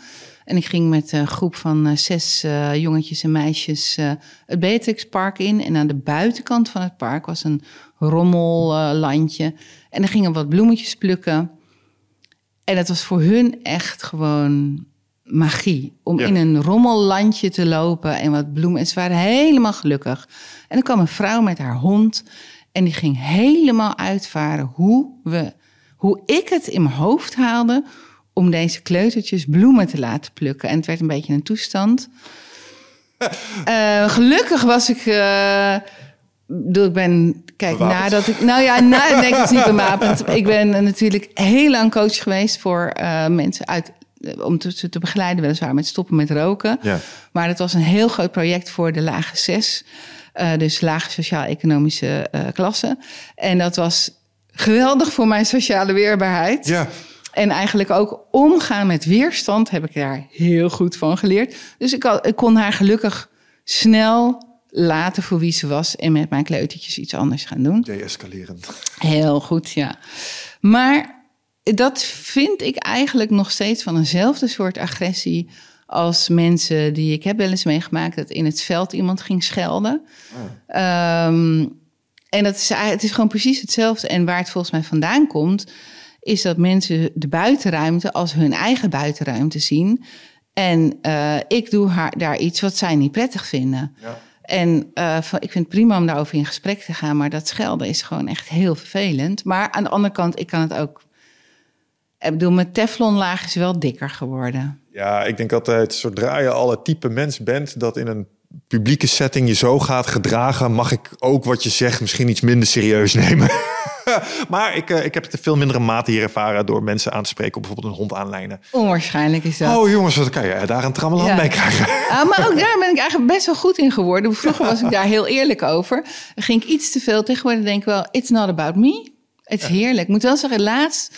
eh, mijn auto heeft een heel raar knopje. Eh, en als een heel klein persoon in mijn auto rijdt... kan die... ehm, een vriendin van mij is heel klein... en die Ja. kan dan met haar knie het licht uitzetten. Dus ik ging rijden en eh, op de snelweg... en het was donker. En allerlei mensen gingen naar me toeteren... It's not about me. Ja, Eh, toch wel dit het geval. Je hebt je lamp uitstaan, trut, ja. Geweldig. Dus het is altijd, het is altijd een wisselwerking. Nee, tuurlijk. En je moet ook niet naïef worden. en dat soort. Dus eh, nee, dat, dat snap ik helemaal. Maar het, het is inderdaad wel... ehm, je zou inderdaad op zo'n moment ook gewoon een vraag kunnen stellen. Zo van, wat bent u aan het doen hier? Wat is jacht voor u? Wat betekent het? Is, vindt u het zelf niet zielig voor die diertjes? In plaats van Ja. meteen je, je label erop plakken van... oh, dierenbul of eh, wat Ja. dan ook. Nou mevrouw, ik volg dit kalf al eh, bijna twee dagen. Deze is aan het lijden. Ja. Die heeft longwormen. Die heeft het geen, die heeft geen plezier op dit moment. Bijvoorbeeld. Ja, maar dat is een, een soort nuance die, eh, waar mensen denk ik makkelijk overheen stappen. Soms. Misschien Ik moet wel zeggen, de meeste mensen die ik tegenkom... ehm, vinden het eigenlijk gewoon wel mooi. En die maken gewoon een praatje van... oh, wat bijzonder, en wat doet u en wat gaat u ermee doen? En, eh, Ja. nou ja. Nou, het valt mij ook wel op, en dat zal jou waarschijnlijk ook wel regelmatig worden gevraagd, stel ik me zo voor. Maar als mensen ook maar een beetje weten dat je er interesse hebt en er misschien, oh, ik wil wel een keertje mee straks. Zo, gaan we Ja. eerst maar eens even Ja, ik- halen, jongens. Ik krijg echt heel veel vragen van mensen die mee willen... maar dat, ik begin er helemaal niet meer aan. Dus, ik moet direct denken aan Wigert omdat eh Wigert, eh, die is, eh, is mijn co-host, zoals je weet misschien. En Ja. die is naar de Amazone geweest. Is, is hij bij een inheemse stam, eh 45 dagen vertoefd. En die mocht toen ook een keertje mee jagen. oh, wauw. Eén keer. Ja, Ja. daarna niet meer, want hij was te luidruchtig. Het is Ze super onhandig. niks gefixt met hem in Nee. de buurt. Het, kijk, je moet het heel erg leren. Nadat je je papiertje hebt gehaald, heb je al heel veel basiskennis. Duurt het nog best lang voordat je mee op jacht kan eigenlijk. Ah, want wa- wat is de basisskill die je dan nog mist? Dus eh, stel je voor, Vooral- ik mag een keer met jou mee. Wat ga ik 100% zeker weten helemaal vannacht leggen? Eh, nou, het gaat vooral over dat je. Het begint eigenlijk bij je verplaatsen. Hoe gedragen dieren zich? Dus je moet eigenlijk gewoon in het begin veel meer observeren. voordat je überhaupt eigenlijk mee kan. Dus ik kan me voorstellen dat ze in de Amazone dachten: Weet je, wie gaat zoek lekker uit. Ja, de apen die komen niet als jij Nee. meegaat. Door van alles en nog wat. Ja. Het vooral bewegen. Mensen zitten veel te veel eh, alle kanten op te kijken of met de verrekijker de hele tijd heen en weer. Dus ik heb zelfs ook al met jongjagers die ik meeneem, dat ik dan denk, oké, ja, vooral, Heet dat zo? Jongjagers? ja, heet een Rookies. jongjager. Rookies, ja. Dat je dan denkt, nou, ik zet hem in dat eh, hoekje neer, kan niet zoveel kwaad. Ah, dus als ik in de hoek word geparkeerd op de parkeerplaats. Eh. Dan ga je het gezien. Zal goed gaan. Ja, Ah, interessant.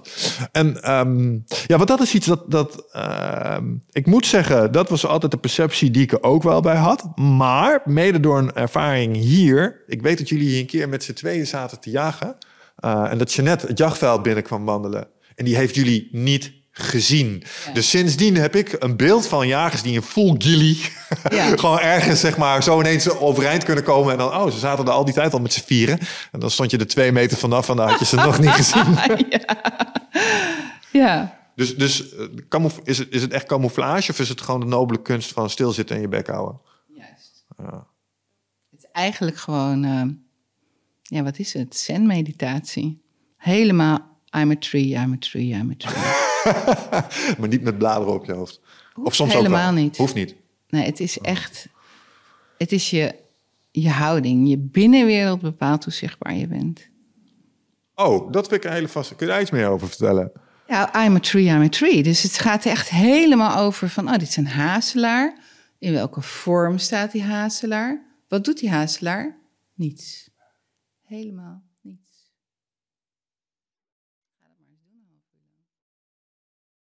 Dan ga je snel vervelen, denk ik. En dan is het echt zen-meditatie. Je gaat je vervelen. Komt een zilverreiger voor je neus in.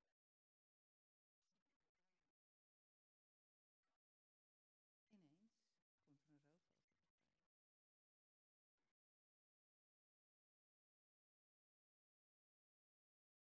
Dat is jagen, dat je daarvan gaat genieten. En zo leer je één en dan kan je zien, oh, Ja. Ehm, op die plek komen de zwijnen altijd uit de dekking. En eh, even voor mij dan weer even praktisch. Want, want ik, ik, ik snap dit. En ik kan me ook voorstellen dat dat... eh, als je ergens zit en je- en je bent vooral best van... Oh, nu wil ik van alles zien. Ja. eh, in je onderbewustzijn zul je waarschijnlijk onrustig worden. Al is het al maar in hoe je ogen bewegen. En, en Ja. ik denk dat dieren in het wild echt supergoed zijn... en dat soort minuscule shit oppikken. Precies. Ik ben een keer mee geweest met eh, snipers. Oh ja, En ja, toen, ja, toen ja. mochten wij een observant mochten we benaderen. Wig- Wiggetje en ik, sluipend, zeg maar. We dachten, oh, dat doen we wel goed. Hij zei, "Tst, zitten ze daar? Ja, dat is niet hoe bomen bewegen, jongens, weet je wel. Ja, ja, ja, ja, Gewoon omdat je al tegen dingen aanzit of aanloopt... Gaat iets een kant op waar iemand die weet wat hij doet... Kijk, ik gemiddelde Nederlander kijk naar diezelfde bosrand en denk... ja, we waaien de boom. Maar hij ziet, nee, nee, dat ging niet goed. Die ging niet met de wind mee, daar zit iets. En, en ehm, ik kan me voorstellen dat het voor jullie ook zo werkt. Dus om die beesten niet weg te geven waar je zit, moet je ergens heel geleidelijk aanwegen. Maar wat die snipers dan weer deden, en ik kan me voorstellen dat het ook iets is wat jullie doen. Als je dan weet, oké, dit is het meest gebruikte pad voor die zwijnen of voor Ja. die herten.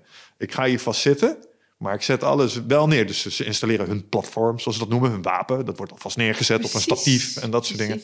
En zo werkt dat Zo ook voor jullie. dat, ja. En dan vervolgens, kijk, ik...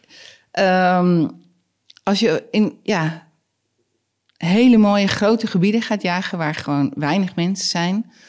en je gedraagt je doodstil... kan je ook gewoon hele mooie dingen zien. Dus ik had een paar jaar geleden een heel klein schijngevechtje... tussen twee jonge reebokjes. En dat gebeurt dan zo op honderd... Ik, had, zeg maar, ik, ik had er één, mocht er één schieten... Maar het laat gewoon weet. Ik laat gewoon mijn geweer liggen. Ik heb gewoon de hele avond super genoten van hoe ze dat doen. Helemaal geweldig. Ja. Of juist eh, het moment in het voorjaar dat de bokken voor het eerst gaan vegen. En dan heb je zo'n eh, moment dat dus het bastgewei afgeveegd wordt. En ik was aan het kijken van, eh, ik weet niet of ik nou nog een laatste geit wilde schieten of al oriënteren op de bok. Ik weet het helemaal niet meer. Ik had wel mijn buks bij me en ik, ik kon ook wel iets schieten. Maar dat je dan ineens drie bokken, en daar op 200 meter, daar op 200, daar op 100 meter, die allemaal aan het vegen zijn. En dan heb je een soort bloedkoralen gewijstangen. En dat je gewoon alleen maar urenlang stil zit om echt van wauw, het licht op pas geveegde geweien van reeën. Hoe waanzinnig mooi dat is. Ja. En ik denk ook niet iets wat de gemiddelde Nederlander ooit in zijn levensdagen Inderdaad. zal gadeslaan. Dat en maakt dat het wel bijzonder. is echt, dat is voor mij het allermooiste aan jagen. Dat je gewoon eigenlijk leert, zoals die sniper. Je hebt in principe alles klaar, je zou kunnen handelen. Mhm. Maar dat je vooral doordat je zo stil op een plek bent, echt waanzinnig mooie dingen kan zien. Ja. Zit je ook wel s'nachts in het bos? Dat is eh, een vriendin van mij, die heeft een jachtveld in Duitsland. En eh, daar wordt veel s'nachts uh, aangezeten op de wilde zwijnen. Dat is in een heel mooi gebied, de Eifel. En er zijn heel veel weilanden waar dan inderdaad scha- vroedschade is. En dan komen de, uh, als er niet meer genoeg eten in het bos is, komen de zwijnen vooral oud grasland be echt belagen. Ik bedoel, je weet niet wat je ziet. En dat vind ik op zich heel leuk om te doen. Maar dat zou ik niet nacht, want ja, je, dat is toch ook wel uh, pittig, de hele nacht wakker blijven. Ja, nee, dus dat, dat uh, doe ik niet uh, te vaak. Maar het is wel super gaaf. Ook de geluiden die je dan hoort. En vooral als je dat een paar dagen doet, dan ja, je wordt. Soms denk ik wel eens van niet I'm a tree, I'm a tree, maar shit, begint het tak uit mijn hoofd te gaan. dus, ja. En, en, mag je daar die, uh, die zwijnen dan schieten in het kader van schadeberen, omdat het s'nachts is? Ik weet niet of het in Duitsland geregeld is. Kijk, als je zou jagen, zou het alleen van uh, soms uh, opkomst In tot Nederland is het helemaal anders. Dan du Duitse okay. regelgeving is helemaal anders. Dan heeft, het heeft wel heel veel met elkaar te maken. Ja, omdat het op elkaar leek, zei je. Dus ik dacht, het zal dat, daar ook dat wel... zijn de weidelijkheid, dus de dingen daarachter. Maar die zijn ook weer, weer anders. Maar uh, daar worden, je mag ze overdag en s'nachts schieten. Okay. En op dit moment, zeg maar, vroeger waren ze veel strenger over wat allemaal wel en niet mocht. Maar dat laat ze wel een beetje los. Ja. In het kader van de Afrikaanse varkenspest. Daardoor willen ze eigenlijk de zwijnenpopulatie gewoon naar beneden brengen. Ja, oké. Okay. Ja, helder verhaal. Nou, de, de, reden dat ik het me afvroeg is of je wel eens s'nachts in het bos zit. Omdat je beschrijft hier dingen die volgens mij bijna magisch zijn om te aanschouwen. En uh, uh, Grijs verleden heb ik honden gehad. Uh, en een van mijn favoriete dingen was dan... En, uh, de buren die hadden uh, uit hetzelfde nest zusje. En mijn buurjongen en ik gingen dan altijd... na het stappen s'nachts gingen we wandelen met de honden nog even. Gewoon even twee uur in het bos, Ja. midden in de nacht. Ja, En dat, dat had altijd iets. Ja. Iets, iets betoverends. Er, er is Ja. niemand... Ja, als je dan mensen tegenkwam, waren het ook altijd vaag gelui. Weet je Ja, wel? ja, Zo, ja, ja. ja, want, ja, ja, ja. Die hier, ja, hippies, weet je wel. Maar ehm, dus, dus dat heeft ook wel iets eh betoverends. En ik vroeg me af of je misschien ook wel s'nachts in het bos hebt gezeten... eh, waarbij iets soortgelijks als zo'n ree... ehm, iets wat je alleen s'nachts kan tegenkomen. Maar ik weet niet of je... Ja, wat ik het mooiste vind is eigenlijk... eh, ja, in Nederland mag je dus zeg maar alleen maar van... in sommige plekken iets eerder... maar schiet je in principe wild in het, bij licht. En dan eh, bij reewild dan op de zon gaat onder... en dan scheelt ook alweer per provincie... maar de ene mag je een half uur na zonsondergang nog Ja. schieten... en de andere een uur. Maar het, soms blijven we nog wel wat langer zitten. En dan ga je dan in het aller, allerlaatste licht... ga je nog de hoogzit eh, af... En dan loop je nog door, door weilanden voordat je eindelijk weer ergens eh, bij de bewoonde wereld eh, bent. En dat dan gewoon ineens de maan en de sterren. Ja, Ah, ik, ik hou heel erg van, van sterren. En eh, ehm, mijn man is ook supergoed in sterren kijken en hoe ze allemaal heten. Inmiddels ben ik ook redelijk goed in. Maar dat vind ik echt genieten. Van, oh, kijk, Venus. eh ja, hey, Cassiopeia. ja, ja de, de luchtvervuiling is hier natuurlijk echt minimaal. Dus eh, een van de dingen op mijn verlanglijst is een, is een telescoop. En ik ken wel een beetje wat je zegt. Een van de eerste dingen die ik altijd zoals ik ster is, waar is Orion? Is mijn favoriete ster. is dat, Waar zitten ze? Ah, daar is Ja. Oké, en daar. Echt leuk. Ja, dat is, Ja. dat is wel mooi. Ja. En ook dat is iets, denk ik, waar... eh, ik kan me nog vakanties herinneren in Duitsland. Zat je net iets hoger, lichtvervuiling laag, kon je de melkwegstelsel zien. Zo kan ik me nog steeds herinneren, is bijna 30 jaar geleden. Maar echt lichtvervuiling in Nederland. is Echt, dat is ook heel fijn van in Duitsland zijn. Echt die sterren. Maar zoveel dat je... De, de- kijk, hier zie je eigenlijk alleen de grotere sterren. Dat is vrij makkelijk. Ja. Maar in Duitsland is het echt heel lastig. Want je hebt veel meer sterren. Ja, ja, ja, ja. Dus de Ja. backdrop is niet zwarte Ja. achtergrond, is nog meer Ja. lichtpuntjes. En vind ze dan nog maar eens een keer, bedoel ja, je? Ja, echt last- lastiger. Maar wel echt super. Dat vind ik wel... Soms denk ik wel, ga emigreren naar Duitsland. Ja. ja, zodat je iets hoger kan zitten. Ja, en ook gewoon eh, eh, minder mensen, meer natuur. Ja. Maar kijk, hier is, is de luchtvervuiling nul. Maar ik heb niet het gevoel dat je hier het uitzicht hebt dat je hebt in de Duitse heuvels. Dus je gewoon, ik denk een paar meter hoger is gewoon beter voor je uitzicht. eh. Ook, maar ook gewoon, eh, zeg maar, hier omheen is, op het landgoed zelf is geen lichtvervuiling. Maar de lichtvervuiling van de, van de dorpen en steden eromheen is best wel groot. Oh, dat heb ik eigenlijk nooit goed begrepen dan. Ik dacht altijd, als je maar op een plek staat... want als ik midden in het bos sta, dan zie ik meer sterren... als dat ik in eh, het centrum Deventer sta. Maar wat jij zegt is, ja, is leuk, maar daar ligt kampen en zo... en dat gaat dat ook... gaat allemaal omhoog. Ja, ja, ja, ja, ik snap het. Oké.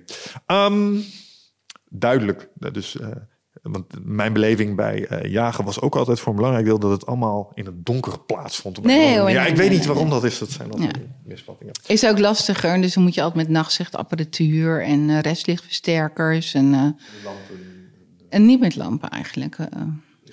Ja, tenminste, in de opleidingsvideo's zag ik dat er soms gevallen zijn... waarbij je afhankelijk van wat je probeert te Ja, schieten... je mag inderdaad, eh, je hebt eh, eh, lichtbakvergunningen voor vossen in Ja, precies. weidevogelgebieden. En de meneer Ja. zei toen, en dat is moeilijk, want wat je heel goed moet kunnen is dan herkennen hoe de ogen gloeien, zodat je geen huiskat van zijn sokken afschiet of een pony dus. of wat dan Ja. ook. Ja, Ja. het lijkt me moeilijk. Oké, check. Ehm, laten we het eens eventjes hebben over, eh, want we zijn in een omgekeerde volgorde. Ik was van plan, ik wilde het helpen over wi- wildplukken, paddenstoelen en dan uiteindelijk toewerken naar de jacht. Maar we hebben de jacht nu denk ik al wel eh, redelijk, eh, redelijk behandeld. Ik wil het ook nog eventjes hebben over dat eerste stukje wildplukken en de paddenstoelen. Niet in de laatste plaats, omdat ik volledig herkende wat jij in het begin zei over een stukje, hoe zei dat nou?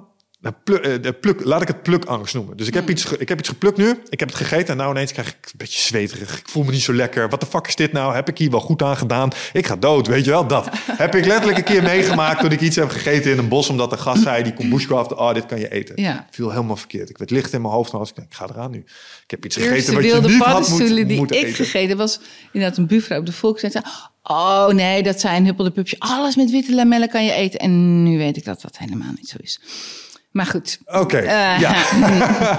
Ja. Want, want vertel daar eens iets, eh, eh, iets meer over. Je kunt dus een boel dingen in Nederland gewoon plukken en eten. Ja, nou, je kan natuurlijk alles eten, alleen hoe het valt, dat is. ja, het is wel bij paddenstoelen is wel, wel is, daar komt echt meer kennis bij kijken. Ik bedoel, bij planten ook. Je wil, ja, je kan eh, dennetopjes siroop maken, maar als jij dat van taxis maakt, dan kan je daar behoorlijk ziek van worden. Ja. En van taxis kan je uiteindelijk ook doodgaan. Ik weet niet precies hoeveel je ervan eh, moet eten, maar daarvoor is ook handig om plantkennis te hebben. Maar bij paddenstoelen is het nog meer. Heel veel giftige dingen in de natuur zijn ook niet lekker. Nee. En dat is meteen ook heel makkelijk, want daar gaat ook niemand dood aan. Tenzij je gewoon, ja, je moet wel echt heel veel zelfhaat hebben om hele bittere of hele gore dingen te gaan eten. Ja, ja, ja. ja. Maar juist paddenstoelen, bijvoorbeeld de groene knolamaniet, is een grote, stevige paddenstoel. Hij smaakt verrukkelijk. Ook nog eens. Daar gaan mensen dood aan. Oh. Romeinen zijn er heel druk mee geweest. Hoe kan je die paddenstoel bereiden zonder dat je doodgaat? Hebben ze enorme hoeveelheden slaven Ah, verspeeld. aanverspeeld. Oh. Het is niet gelukt, want die paddenstoel pakt je lever aan. En dan ga je, daar kunnen mensen gewoon niet tegen. Daar ga je gewoon dood van. Maar hij lijkt heel erg op de keizersammoniet. Wat een eetbare paddenstoel is, met ook witte lamellen. Super lekker. En daar ga je, die kan je gewoon eten. Daar krijg je Ja. niks van. Hoe onderscheid je die twee van elkaar? nou ja, dan moet je... Het is eigenlijk... Het ding met paddenstoelen is... Het is een soort andere wereld. Je moet ze leren lezen. Dus je moet weten van... Ja, eh, lamellen, buisjes, hoedkleur, hoedvorm... eh, verschijningsplaats... eh, nou, bijvoorbeeld amanieten. Dus dat is ook de rood met witte stippen paddenstoel. Die leeft samen met bomen. Mycorrhiza heet dat. En dus je moet even kijken, een berk, dus dit dat. Dus, nou, hè, met welke boom leeft die paddenstoel samen? En dat zijn allerlei stapjes waardoor je weet welke paddenstoel Is het zo'n is. paddenstoel ook lid van de gilde van een boom? Dat is ook iets wat ik geleerd heb. Sinds? Ja, bomen hebben gildes. Bepaalde plantjes die het meest rond bepaalde... Bijvoorbeeld een berk trekt bepaalde struiken aan. Eh, Oké. En ik vroeg me af of dat misschien ook zo was voor de- paddenstoelen. Nou, ik- vast, vast wel, maar het is vooral, ze leven echt samen. Dus het mycelium van die eh, paddenstoel gaat echt in die, dat wortels en het verstrengelt samen. En die boom geeft, ze werken echt samen. is toch anders dan plantjes aantrekken. Ze Ja. werken echt samen. Dus de boom geeft suikers aan de paddenstoel, of aan het mycelium. En het mycelium kan daarmee mooie vruchtlichamen maken. Dus een paddenstoel is een vruchtlichaam van een eigenlijk groter organisme. Dat is het mycelium. Dat is het eigenlijke ding. En mycelia dood je door te gaan graven. Maar een paddenstoel plukken, wat je dan plukt, is, is de appel, het vruchtlichaam van het mycelium. Ja. En dat kan gemaakt worden van suikers. En veel mycelia halen die uit de boom waarmee ze, of krijgen die. En in ruil daarvoor geeft het mycelium mineralen aan de boom. En daardoor zijn de bomen die samenwerken sterker dan de bomen die dat niet doen. Juist, juist. Oké, dat vroeg ik me af. Ja, wat zit, waar zit de wisselwerking dan? Maar die, zit- die zit daarin. Ja, sowieso. eh, ik weet niet of je Paul Stamets kent. Die heeft een fantastische documentaire over mycelium. Ja, Hij noemt het het internet van de wereld. Hij zegt omdat het zo'n groot... Het zit allemaal aan elkaar verbonden. Dat hele myceliumnetwerk staat in contact met elkaar. En dat is het netwerk waarover planten met elkaar praten. Niet alle. Je hebt ook mycelia die, eh, die eten je, je een dode boom op. En die zijn meer op zichzelf. En je hebt ook eh, mycelia, bijvoorbeeld eh geschubte inktzwammetjes. Die eten hout dat in de. Dat, die zijn meer hun eigen dingetje aan het doen. Ehm ja, amethyszwammetjes. die Ja, maar het is zo. sowieso fascinerend, eh, die, die hele schimmelwereld. Want Het is super mooi. Ja, wat, wat, ik er zo, wat ik er zo bijzonder aan vind is dat eh, sommige van die paddenstoelen zien er ook echt oprecht appetijtelijk uit. Maar soms produceert zo'n schimmel ook iets waarvan je denkt, wat is dit voor... Het, het Ja. komt nog net niet op me afge, Inderdaad, ja. weet je wel. Zo, oh, wat is dit? Heksenboter bijvoorbeeld. Dat is inderdaad een soort geel Ja, schuim, slijmachtig eh, dingetje. Ja, niet eetbaar denk ik hè. nee. Nee. Is het ook zo dat hoe oneetbaarder ze eruit zien, een beetje zoals met insecten?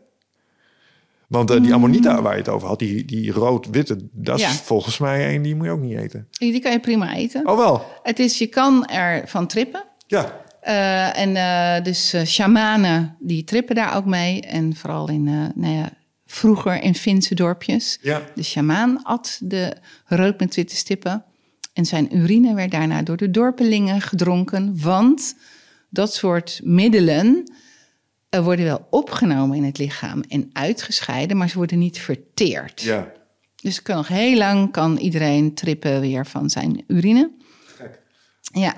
En is dat dan, ik zit me dan af te vragen waar- waar- waarom de tussenstap van de shamaan. Is dat dan omdat het te heftig was anders? Ik denk dat, kijk, ehm, het is natuurlijk wild, dus je weet nooit hoe heftig het is. Je kan niet aan die paddenstoel zien, dus daarom wordt nu ook steeds meer gekweekt. Om, te- Ja. om toch iets van grip te hebben op hoe die trip gaat verlopen. Je kan een hele rood met witte stippen paddenstoel opeten zonder er wat van te krijgen. Overigens moet je daar wel stevig voor zijn. Dus hoe meer vet je hebt, hoe meer van dat soort dingen je kan eten. Wat dan?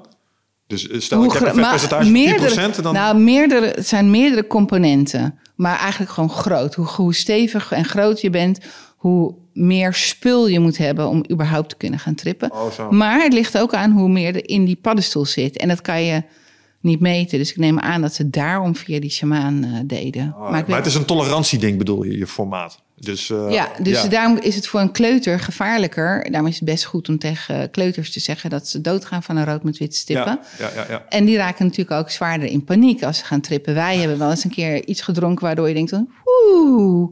Dus je denkt, oh ja, dit is, eh phew.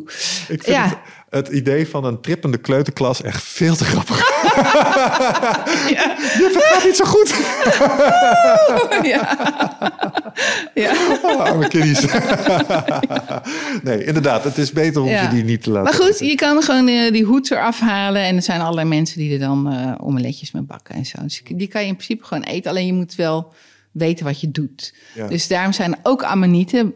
eh, de eh ehm, parelammoniet, die kan je wel gewoon eten. Ja. En, en dingetjes als, want dat- dat, herinner ik me dan nog vaak van, als je paddenstoelen neemt en je snijdt er een stukje af en hij wordt blauw, is no bueno. Maar dat is niet een... eh, Heeft, dat is helemaal niks. Kijk, dat blauw worden is alleen maar één van de vijf kenmerken... waardoor je kan zien, oh, dit is een kastanjeboleet... en die kan je prima eten. Oké, dus dat is het enige wat je daarmee doet. Van, ja, het is misschien Nou, een kastanjebeleid. is, mensen zeggen altijd van, ja, maar kan je niet zeggen welke, waar moet ik dan op letten? Ik zeg nee, je moet echt leuk. Stap 1 is, ik vind het leuk om naar paddenstoelen te kijken. Ik vind het leuk om hun taal te gaan spreken, hun eigenlijk paddenstoelen te lezen. Zoals je wild ook gaat lezen. In het begin zegt het je helemaal niks. Zie je een ree. Na een tijdje zie je, het is een jong ree. Het is één jaar, nul, eh, van alles en nog. Het is een mannetje, vrouwtje. eh, jong, oud, gezond, niet. En dat is lezen. En zo moet je dat met die paddenstoelen ook doen. Je moet heel veel naar kijken. Allerlei kenmerken gaan bestuderen. En dan weet je er gewoon meer van. En pas dan kan je gaan eten.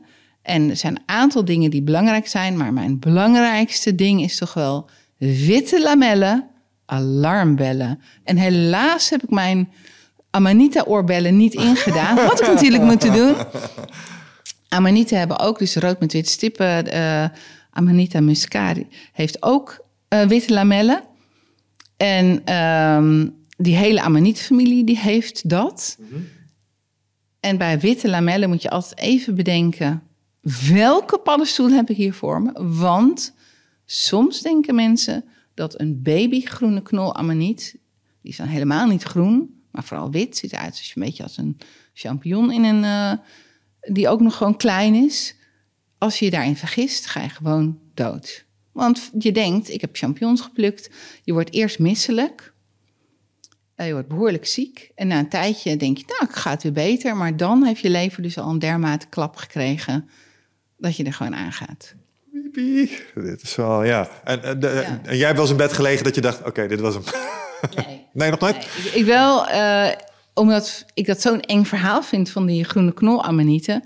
Dus way back heb ik ooit eens een keer parelammonieten gegeten en lekker klaargemaakt. En heerlijk. En ik wist gewoon 100% zeker parelammonieten. In het Engels heet dat de blusher. Ja. Zo noem ik ze zelf eigenlijk ook, omdat het een veel betere naam is. Eh, Want dat is hun specifieke kenmerk. Dat het net is alsof ze bepaalde punten een heel klein beetje roersje hebben gebruikt.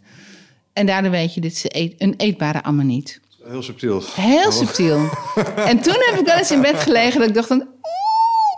Maar goed, inmiddels, ja...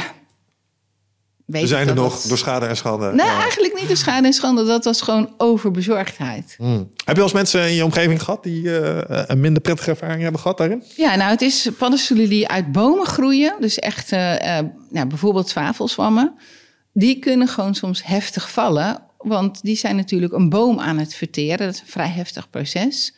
Ik heb er zelf geen last van, maar dat kan zwaar op de maag vallen. En daar kan je inderdaad een beetje voedselvergiftiging-achtige verschijnselen van krijgen. Ja, moet je ook iets waar je lichaam misschien even gewoon aan moet wennen in het begin. Net Ja, zoals ik heb als je de eerste keer zelf wijn toen, drinkt, dat is ook niet zo Ja, dat je de vijfde Of keer... niet te veel. Of, eh. Zelf heb ik helemaal geen last van. Ik heb gewoon ijzersterke spijsvertering. Ja, alright. Ehm, eh, en als we dan van paddenstoelen kijken naar eh, andere planten die je kunt plukken. Ik ben, ik ben vooral benieuwd als je nu eh, een gemiddelde Nederlandse wei inloopt en eh, je spendeert daar twee, drie uurtjes. Aan hoeveel calorieën kun jij daar uittrekken en wat voor een soort planten zijn we dan aan het eten? Nou, eigenlijk wei is altijd slecht. Wil een wei, je moet al heel oud grasland hebben. Ja. Wat eigenlijk, eh, dat is ook waar jager-verzamelaars zich vroeger ophielden. Bosranden. En eigenlijk liefst bosjesranden. Dus struikgewassen. Daartussen, zoals in dit seizoen, komen er... De daslook komt omhoog. Eh, in eh bermen van fietspaden komt nu de kraailook eh, omhoog. Wat heel fijn is nu, na die enorme natte periode... is dat op heel veel plekken zijn de paardenbloemen... prachtige mooie kleine eh, blaadjes aan het maken. En die zijn nu super lekker. Ah, Maar goed, dat is allemaal niet heel veel calorieën. De calorieën in dit seizoen is wat je bewaard hebt. En wat er nu aankomt, is wilde eieren. Dus waar ik op zit te wachten, is totdat de grauwe ganzen eieren gaan leggen. Ik heb eh, op een paar plekken eh, een ontheffing om die eieren te rapen. En dat is dan in het kader van populatiebestrijding. Om op een andere manier dan het doden van die ganzen iets aan die eh, omvang van de populatie te doen. En de afspraak is dan dat ik onbebroede eieren mee mag nemen. Op voorwaarde dat als ik nesten tegenkom met bebroede eieren, dat ik die ook eh, stuk maak, dus zodat die eieren niet uitkomen. In Nederland worden per jaar ongeveer 1 miljoen ganzeneieren vernietigd op het punt dat ze bijna uitkomen, omdat het gewoon puur pragmatisch is. Uh, vooral door de nesten te keren. En dan gaan, ja, ik bedoel, kijk, als jager weet ik hoe het eruit ziet dat een dier doodgaat. En dus ik weet dat dan zo'n heel nest gaat heel langzaam dood. Uh, wat ik doe is proberen te voorkomen dat ze bebroed worden en worden allemaal meenemen, maar je kan je vergissen. Je kan een keer een nest laten liggen. En ik maak dan de eieren stuk en snel uh, laat ik ze onderkoelen. Dus de vrucht die erin zit gaat heel snel dood. Ja, ja, ja, ja. Ja, ja dat, ook dat is iets uh, waar ik me aangenaam over verrast heb. Dat in de instructie jagers je dan uitlegt van ja, je mag in sommige seizoenen bijvoorbeeld wel vossen schieten. Uh, maar als ik een bepaalde vos zie en ik zie eraan, oh, dat is een moedervos waarschijnlijk. Um, die ga ik uh, niet schieten nu, want dan weet ik dat er een nest achterblijft. Maar en dat is vooral, kijk, mensen kunnen zich het soms niet voorstellen, maar als jij gewoon dieren voor je neus ziet doodgaat, ja, als je dat niks doet, dan ben je gewoon een ja, psychopaat. Ja, dat, dat is gewoon heel. Nee, maar dan kan je eigenlijk gewoon niet, in, niet functioneren. Dat doet me eigenlijk wel deugd om dat te horen, omdat dat is echt wel iets waarvan ik denk, ja. Je kan niet. Wij hebben zo'n vos in de buurt lopen. Die heeft een mank pootje. Ik, ik loop er nog net niet achteraan met een plak ham, weet je wel. Ja, ik heb echt geprobeerd om, uh, om die vos uh, te gaan schieten. Is gewoon niet gelukt. Ik denk wel dat hij inmiddels dood is, maar uh, ik weet niet zeker. Hij? Ik denk dat hij, het is de rouwstijd nu. En dan gaan oude mannetjes, of mannenvossen, gaan met elkaar vechten om territorium. Ik denk dat hij gewoon gewond geraakt is bij een gevecht. Maar ik heb hem twee keer gezien. En uh, ik had mijn kijker niet bij me. Dus moest uh, heel... I'm a tree, I'm a tree. Hij kwam heel dichtbij. Ja. Maar... Uh, hij zat op uh, vijf meter naast het huis. Ja, maar dat is denk ik wel zijn einde levensfase, eerlijk gezegd. Want anders dan... Komt hij ook niet zo dicht bij mensen? Nee, nee. Sneu. Ja, nou dat dus. En dan merk ik wel... Oké, okay, ik heb hem nog net geen naam gegeven... maar ja. ik denk wel eens zo af en toe aan hem. Zo van, hoe zou maar dat is ook goed. Ja. Kijk, je, ja, het, het doet je... En daardoor weet je ook van uh, wat er gebeurt met dus inderdaad die... Uh, daar vind ik dat hele gedoe met die weidevogels vooral... Uh, die ontheffingen om dan te schieten en niet te lichtbakken twee maanden eerder. Kijk, het is allemaal heel politiek geworden. Mm -hmm. En dat vind ik heel erg jammer. Dus de weidelijkheid verliest het van de politiek. Ja, precies. Dus je zou eigenlijk als, als jager daar andere keuzes in willen maken... die minder leed met zich meebrengen. Ja. Um, maar op een of andere manier kan dat dan niet, want redenen. Ja, ja. ja inderdaad. Wat, wat zijn redenen ja. dan uh, waarmee... Uh, wat zijn situaties waarbij wijdelijkheid op de tocht komt te staan omwille van politiek? Nou ja, bijvoorbeeld bij uh, reewildafschot. Soms dan heb je, uh, schiet je een geitkalf en ik zou, wil altijd ook de geit schieten. Het kan niet altijd omdat de geit uh, wegloopt, maar soms kan het wel. En dan heb je net niet een loodje. En dat is dus zeg maar de je hebt dan een ontheffing en een nummer eindeloos. Dus je hebt daarin eigenlijk heel weinig zeggenschap over hoe het precies gebeurt. Ja. Maar waarom wil je de geit trouwens ook schieten in zo'n Ja, die geit die gaat toch gewoon nog even zoeken naar dat kalf. Ja. Dat vind ik niet leuk. Oh zo. En vaak, kijk, populatiebeheer is vooral vrouwtjes schieten. En als je dan dat mooi in één keer kan doen, het is gewoon perfect. Super netjes. Ja. Misschien een moeilijke vraag dit, maar rouwt zo'n zo'n geit om zijn kalf? Nou, kijk, die, dat kalf is er de hele tijd en ze zorgt ervoor. Dus die denkt van, ja, wat de fuck, waar is die? Ja. Ja, nou, ik denk niet dat het rouw is, maar wel zorg. Ja. Ja, ja oké. Okay. Ja, ik ja. zou me kunnen voorstellen. Ja. Ja. ja. Heftig. Um, ja, en dat zijn de kanten die, uh, ja, die, die horen er wat uh, dat betreft ook bij. Trouwens, dat, dat bracht me nog wel weer iets wat ik zag. Um, jij hebt laatst een, en dat op zich wel een soort mijlpaal voor jezelf ja. gehaald in je ja. jagerscarrière volgens ja. mij. dat dat was toch iets soortgelijks? Ja, ja. Ja, ik, ik, vind het gewoon heel fijn uh, als dat gewoon wel kan. Dat je wel in de geit en het kalf kan schieten. Kijk, ik weet het vooral uh, als uh, geiten hun uh, kalf verliezen heel vroeg in het jaar, zijn ze nog veel drukker mee. Nu ga je naar de periode toe dat ze ook gaan verstoten. Want op een gegeven moment wordt hun nieuwe kalf geboren. Dat is wel pas over drie maanden hoor. En dan verstoten ze ook die moeten zich dan zelf uh, redden. En die zijn op dat moment ook super kwetsbaar. Dus dit is wel vooral in drukke plekken, dus waar veel verkeer is of veel loslopende honden, mm -hmm. perfecte tijd om kalveren te schieten. Want anders is het of hondenvoer of autovoer. Ja. Ik bedoel, vaak mensen vinden wel die, die handeling zielig, maar het, het grotere beeld is loslopende honden, verkeer. Ja. Zo'n aangeknauwd eh, kalf omdat eh Vicky eh, het op van lopen zette. Dat is de Ik reden waarom ze hier aan de lijn dat moeten. vind ik zo heftig. Van de zomer was, was hier op Roggebot een geitkalf. Of ik kon eigenlijk niet meer zien of het, want het was, de kont was ook was gewoon echt 30 keer gebeten. Gewoon allemaal hondenbeten erin. En weet je, dus dat dier het heeft gewoon heel, die heeft gerend voor zijn leven. Het is gewoon een hele strijd geweest. En ik zag aan de lichtplek dat zelfs die, blijkbaar die hond of gepakt door de baas of eh, vond het niet meer interessant. Aan de lichtplek zag ik ook nog dat dat stervende beest ook nog bewogen heeft. Nou, en het heeft dan dus best heel lang geduurd voordat het dier eh, dood was. Ehm, ja, ik vind het echt afschuwelijk. En dan, als je op zo'n... Dus wat ik dan... Ja, eh, dan wil ik heel graag weten van welke geit wordt erbij zijn. Er meerdere kalven. Dus dan kan je fiepen. Dus ga je een paar dagen later op diezelfde plek zitten met een fiepje. Maak je een soort geluidje van een, van een kalf, van een reekalf. En hup, het, eh, het broertje en de, en de geit, hup, uit de dekking op zoek naar dat. eh, ja, die zijn echt toch wel. eh, ja, die willen nog steeds zorgen voor dat kalf. Ja, dat, dat vind ik echt helemaal niks. En vooral ook, dat dier is gewoon doodgegaan als een soort hondenspeelgoed. En daarom, lieve mensen, als ik je vraag, lijn je hond aan. Lijn gewoon je hond aan, motherfucker. Ja. Ja, motherfucker leest de bordjes. Lees de bord. Ja, nou, inderdaad, ja. Ja. Inderdaad. Dat is ook met wildplukken trouwens zo. Mensen zeggen altijd van, is het verboden of dit of dat? Nou, het is niet verboden.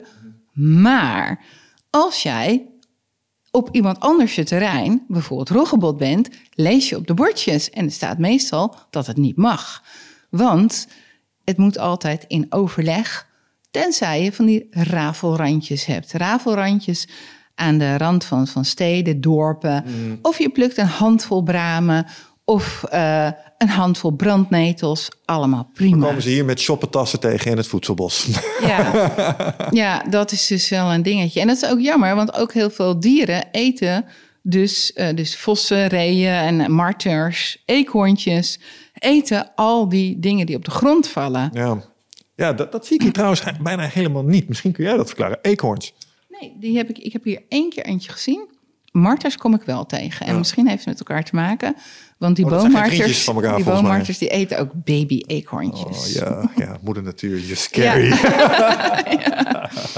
Ja, interessant.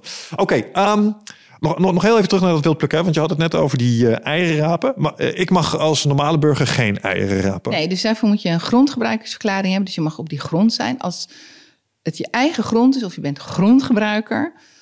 en de eh, provinciale wetgeving staat er toe, dan mag het. Oké. Dus ik heb een aantal plekken van een natuurorganisatie... waar ik een grondgebruikersverklaring heb... op plekken waar het volgens provinciale ontheffing mag. En die heb ik dan alle twee op zak. En dan mag ik alleen onder bepaalde voorwaarden daar eieren rapen...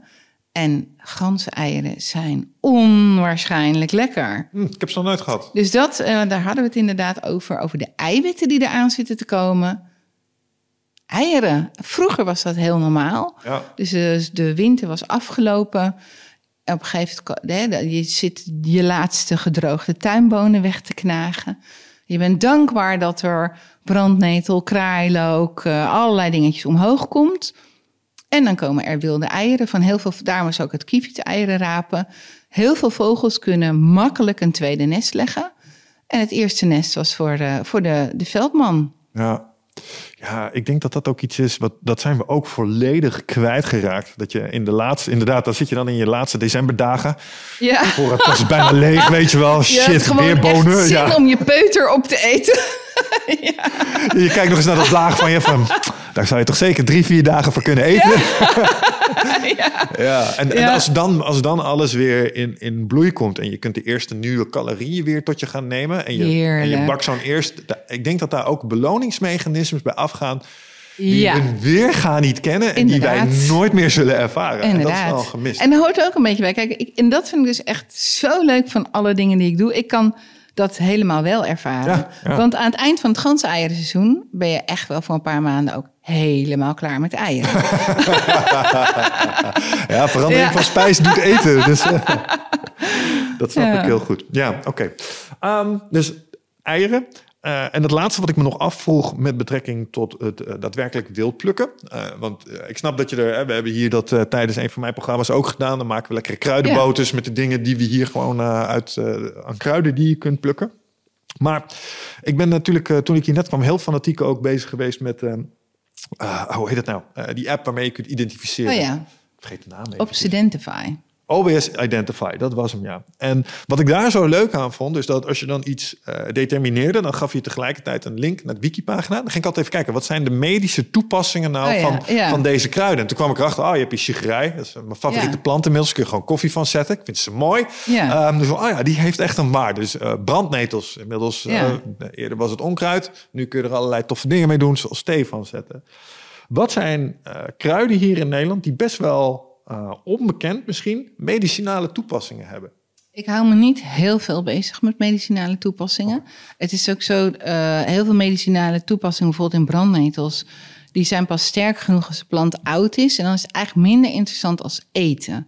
Dus ik ben eigenlijk toch meer bezig met culinair. Maar ehm, al die gezonde zaken zitten natuurlijk eh, ja, in brandnetels bijvoorbeeld veel kiezel. En dat zit vooral in die brandhaartjes. En dat is gewoon super gezond. Dat zijn gewoon mineralen die die plant met zijn enorme wortelstokken uit de grond haalt. En die komen in het blad. En daarom is dat ook zo goed om het in het voorjaar eh, te eten. Brandnetel in dat kader ook je favoriete eetbare plant? Of is dat iets Nee, ik, anders? ik ben echt... Kijk, ik leef inderdaad helemaal met de seizoenen mee. Maar ik denk mijn lievelingseetbare plant zijn de loken. Binnenkort ga ik ook met de groep op pad om echt alle loken... Je hebt armbloemige look, driekantig look, daslook, kraailook. Dat zijn echt wel de, mijn lievelings eh, eetbare wilde planten. Willy van de knoflook? Ja, het alle, ja, Ja, dat- weet ik dus allemaal nog niet. Ja. Dat, klonk look. Knoflook, ken ik, ook ja. prei. Prei Ja, is ook look, ui is look. Een hele grote eetbare familie. Heel erg lekker. Ja, oké. Mooi. Ehm, heb ik nog één laatste vraagje. Eh, en dat heeft meer te maken met het feit dat het eh, we begonnen met eh, de moestuin. Jouw website heet ook debredemoestuin.nl. Mensen, mochten jullie meer willen weten, neem daar vooral vast eens eventjes een kijkje. Ehm, maar ik heb vorig jaar mijn eerste moestuin gerend. Super kicken. Het wordt weer tijd om er het nodige aan Ja. te doen. Wat, wat gaat er wat jou betreft nu de bodem in voor de moestuin? Eigenlijk nog helemaal niks. Ik doe wel altijd juist een beetje laat. Als ik wacht even tot de bodem een beetje opgewarmd is. Dan heb je veel minder last van, van plagen en dingetjes. Het is eigenlijk geduld is een schone zaak. Hoge tempo. Ja, echt, echt. En dus nu hou ik me eerst bezig, weer bezig met, eh met wildplukken, eh eh nou, reewildbeheer, dat soort zaken. En dan vanaf april dan ga ik eens langzaam een beetje nadenken. En wat ik vooral heel veel heb in de zomer is eigenlijk courgette borlottis. Dat is mijn lievelingsboon. Dat zijn bonen die je vers kan eten, dus als dopboon. Zeg maar, je kan ze ook drogen en laten eten, dat is makkelijker ervan. Eh, en die plant ik dan in verschillende stadia, spersieboontjes, eh, dat soort dingen. Eigenlijk makkelijk oogstbare dingen. En ik heb in mijn eigen moestuin heel veel eetbare vaste planten staan. Ah, oké. dus die meerdere seizoenen meegaan. eh. Nou, loken. Ik heb heel veel loken in mijn tuin. ja. Ehm, ja, allerlei. ook heet Alexanders in het Engels. Nee, oh ja, zwartmoeskervel. Dat is uit de celdriefamilie. Fantastisch. Die kan je nu ook oogsten. Ik heb veel eh dille, kervel. eh, nou ja, Welke gewassen zijn in jouw ervaring? Want dat is een puzzeltje, dat probeer ik al, eh, al op te lossen. Ik wil niet te veel grond in beslag nemen, maar ik zou het wel tof vinden om gewoon eens een keer een seizoen misschien echt elke dag er iets uit te kunnen halen om te eten. Wat zijn gewassen met goed hoge opbrengst en calorierijk wat jou betreft? Nou ja, bonen dus. Bonen. Ik zou eigenlijk me gaan oriënteren op als je nu wil, wil gaan zaaien, tuinbonen, ertjes, speeltjes. En bonen hebben ook heel weinig bemesting nodig, want dat regelen ze eigenlijk zelf. Dus je hoeft er ook niet zo heel veel aan te doen. Het allerleukste vind ik stokbonen, dus eh, die reizen. Ja, Eh, klim, eh, die heb ik dit jaar gehad. ook super mooi gewoon. Kom je twee dagen later terug, zitten ineens zulke units aan. Ik denk, hoe dan? Geweldig Ja. gewoon. Ja, echt geweldig. Dus dat vind ik. En wat ik het leuk vind van courgette, maar daar moet je wel weer echt mest bij doen, anders wordt het niks. Is dat ze ook de bloemen zijn heel erg lekker om te eten. Oh. En als eh, je moet wel bijen in de buurt hebben, maar dat gaat hier lukken. Dan eh, als ze bevrucht zijn, dan hebben ze, hebben ze vanaf heel jong ook al een hele goede smaak. Ja, oké. Oh, interessant. Nou, dan gaan we daar toch maar eens eventjes naar kijken. Ja, en wat betreft mesten zitten we hier natuurlijk goed met ons eh, warme hotel. Ja, Ik heb nog steeds niemand gevonden die het gebruikt. Dus, Heel goed, heel goed. Even een kruiwagentje. ja, Ja. ja. ik denk het wel. Ehm, Ja, en dat is misschien dan nog wel een, eh, een laatste dingetje. Wat ik, want eh, ik heb één die, van je disciplines ben ik vergeten, realiseerde ik me met dat je het zei. Ja. Je bent ook een imker. Ik Ja. denk dat ik eh, dit jaar de lekkerste honing die ik ooit heb gegeten heb gekregen in een, in een potje van jou. Het echt superspul. Ja. Ehm, maar dat, dat vond ik ook weer typisch zo'n ding. waar- Waarvan, waarvan ik dacht, oh, dit is weer zo'n domein. Waarvan je als leek gewoon geen idee hebt hoe nou het meet. Ja. Want Je kunt je misschien nog herinneren van de zomer Ja. dat ik zo fanatiek dacht... oh, leuk man, ik wil ook wel wat doen voor de bijtjes. Dus Ja. eh, ik had een bloementuintje aangelegd. Ik dacht, nou, dan heb ik alleen nog een, eh hoe heet dat? Een, eh, een bijenkorf nodig met ook wat bijen. Want dan kunnen die hier mooi hun bloemetjes. En dat stelde ik dus voor hier aan Ellen. Want ik wist dat ze daar ook wat mee deed. Nou toen kreeg ik me toch een verhaal terug van... ho, let op. Hey. Want, want dat meet wel redelijk nou. Wat was de zorg die je daar had? Nou, achteraf had ik natuurlijk gewoon kunnen denken van... nou, doe me lekker, ze gaan toch wel dood. Nee, een beetje sneu. Zielig. En dat moet Nou, ik ook niet aan voor de toekomst natuurlijk. Nou, het is eigenlijk met die, eh, met die bijen... eh, hoe beter je ervoor zorgt, hoe beter ze het gaan doen. Mhm. En wat hier vooral heel erg leuk is eh, op het landgoed... is dat we heel veel bloeiende bomen hebben. Eigenlijk dat tuintje, dat is niks voor ze. Bedoel, hou dat lekker voor je lokale hommel. Eh, die zijn daar heel blij mee. En je, en je lokale eh, vlindetjes en ditjes en datjes... die zijn echt je, je big buddy. Alleen die kan je niet hebben, zeg maar. Nee. Dat is wel die bijen. Het zijn eigenlijk toch de kleinste gedomesticeerde dieren. En er komt ook zorg bij. Dus je moet varroa-mijt is echt een probleem voor bijen. En die moet het zeker per jaar bestreden worden. Je moet dan een beetje opletten op ziektes. En die zijn ook, vooral als ze dicht bij elkaar staan... Dan, eh, dus stel, jij snapt het allemaal niet met die varroa-mijt. Jouw bijen worden ziek. En op een gegeven moment, als we nog, komen ze wel mijn bijenkasten in bedelen. En nou, dat was een beetje mijn zorg, maar had zich vast zelf opgelost. Ehm, maar eigenlijk, er komt inderdaad veel meer bij kijken dan je denkt. En wat vooral belangrijk is voor bijen, is eh, dat mensen hun wilgen op tijd snoeien. En krokussen Want het voorjaar kan soms lastig zijn. Maar goed, hier hebben we ook heel veel sleedoorn. En die gaat ook eh, binnenkort allemaal eh, bloeien. Waarom de wilg snoeien? Hun eh, stuifmeel is super belangrijk. Dat is, kijk, bijen eten inderdaad weliswaar honing, maar om nieuwe bijen te maken hebben ze eiwitten nodig. Dat zit in stuifmeel. Dus hoe meer stuifmeel er beschikbaar is in het voorjaar, hoe sneller jouw volk een, zich krachtig kan opbouwen. En dat is echt super belangrijk. Ja, oké. Grappig dat je het zo uitlegt. Eh, het meest belangrijke wat ik er namelijk aan had eh, eh, overgehouden slash onthouden was... is dat eh, bijen zijn een beetje als auto's. Daar heb je een heleboel verschillende soorten en Oh, merken ja, van. ja, ja, ja, ja, ja. Ik zou mijn bijenkolonie krijgen van iemand die een ander soort merk heeft als jij. Ja. en dat schijnt ook niet helemaal compatible te zijn altijd. Nou, maar ze, ze, kijk, die koninginnen, die paren gewoon in de lucht. En die zijn zeker compatible. Alleen wat ik graag met mijn volkeren zou willen, is om toch te kijken of we het nog weer meer terug kunnen brengen naar de buckfast. Dus nu hebben we een, ja, wel uit een lijn van buckfast koninginnen zijn de koninginnen die er nu op de volkeren zitten. Van één weten we het niet 100% zeker, maar drie volken. En dat zijn ook sterke volkeren. Eén is een, eh, een eh, zwerm. En die zwermen geeft altijd een beetje gedoe. Die heeft het ook nu zwaar in de winter. Ik voer wel bij met, eh, met suikerdeeg. Maar het is gewoon een beetje gedoe. En eigenlijk zou ik mijn, mijn genenbank wat sterker willen maken. En eigenlijk niet willen verzwakken. Door ze bij te voederen. Nee, door eh, eh, meer eh, zwermvolkeren in de buurt te hebben. Wat is het verschil tussen een zwermvogel Nou, dat kan van alles. soort? Nee, nee, nee, dat zijn eigenlijk gewoon huis, tuin en keukenbijen. Dus Ja. die bijen, het is wel een soort van gedomesticeerd, maar om het echt te domesticeren moet je je met koninginnenteelt bezighouden. Het is wel een heel gedoe. Hmm. En ik, ik weet nog niet hoe ik daar precies in sta. Ik ben nu ook de offici- eh, ik ben al hele tijd imker, maar ik ben nu voor het eerst de officiële cursus aan het doen. Want ik dacht van ja, ik wil hun taal helemaal spreken en me helemaal gaan verdiepen in die koninginnenteelt om te kijken. Want ik wil eigenlijk wel iets aan doen. Aan, ik merk wel, als je sterk, de volkeren met de sterkere genen hebben minder zorg en minder meer haalkracht. En op het landgoed hebben we dus waanzinnig veel bloeiende bomen. Echt. En dat maakt onze honing uniek en onwaarschijnlijk lekker. Ja. En daar wil ik wel wat meer Zeker. mee doen, zeg maar. Hmm, interessant. Ah, oké. Waar, waar volg je die eh, opleiding? Want ik heb toen ook naar zo'n imkeropleiding zitten kijken. Dat was eh, best wel... eh, zag In Urk. In Urk of all Ik heb er maar één les gehad. Wil ik nog aanhaken? Nee, eerst die Ah, oké, jachtopleiding. nou is te veel tegelijk. Ja, oké. Maar Het is gewoon eh, de landelijke bijenvereniging. eh, en daar kan je gewoon die cursussen volgen. Ja, nee, want, want ik, ik was toen onder de indruk van, en ik weet niet of dat nou dan de grote club in Nederland is die dit doet, maar die hadden ook allerlei online trainingen en dat soort dingen. En wat me daar ook opviel is dat ze tegelijkertijd eh, de beschikbaarheid hadden over alle randapparatuur die je voor nodig had, maar ook soorten. Dus dan, dan kun je gewoon Ja. die koninginnen, die kun je een soort van Kopen. kopen.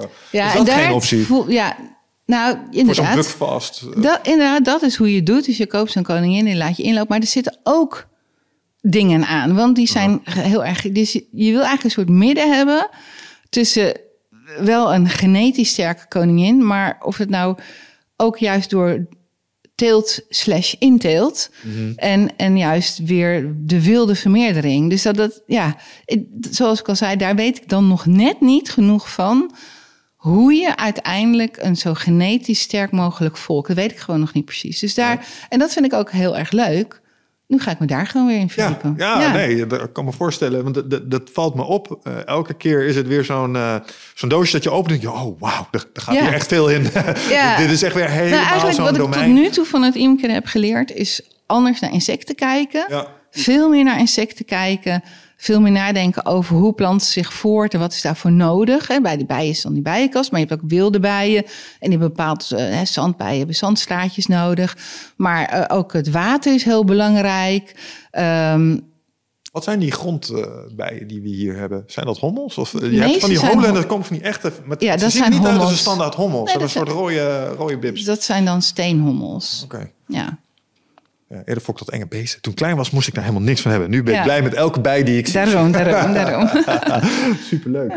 Ehm, Ellen, dankjewel voor je eh, tijd eh, en eh, voor de informatie die je wilde delen met ons. We zitten al bijna op de twee uur.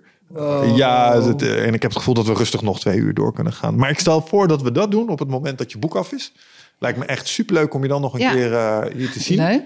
En ehm, ja, ik heb dit wel met andere gasten gedaan. Die hebben gezegd, ik eh, ga een boek schrijven. Ehm, daarmee heb ik eigenlijk gewoon de podcast als soort van ingepland. Zodat ze een stok achter de deur hadden om het boek ook maar af te hebben. Dus eh, zullen wij direct een datum prikken voor eh, de volgende? idee, goed idee. dan kun jij je boek ondertussen schrijven. en dan zien we elkaar met... Hoe lang heb je ervoor nodig? Wat is redelijk? Jaartje? Nee, nee, nee. Het, deze herfst is het af. Ik heb er al aan gewerkt natuurlijk. Ja, oké. je manuscript ligt er al. Heb je al een uitgever? Ik heb al een uitgever. Oh, Alles is al... eh, niet, ja, er moeten nog best wel dingen gebeuren. Nee, maar nee, ja. het is niet... eh, Maar er zijn al een paar mijlpalen zijn er gehaald eh, in het schrijven van een boek. Ja, Dus ja. eh, nou, supermooi. Ik kan niet wachten tot het uit is. Wat mij betreft spreken we hem dan hier eh, nog een keer met z'n tweeën. En eh, voor nu, nogmaals, dankjewel voor je tijd en energie. Luisteraars, mochten jullie dit nou ook echt super duper interessant vinden... en denken, wauw, ik wil ook een wildplukwandeling. Ik wil meer leren over paddenstoelen. Eh, Ellen mag voor mij ook wel een keer zo'n wild cooking eh, workshop komen verzorgen. Waar kunnen mensen jou dan nog vinden? www.debredemoestuin.nl Go check it out, fuckers. Spreek jullie later. Tot de volgende. Ciao.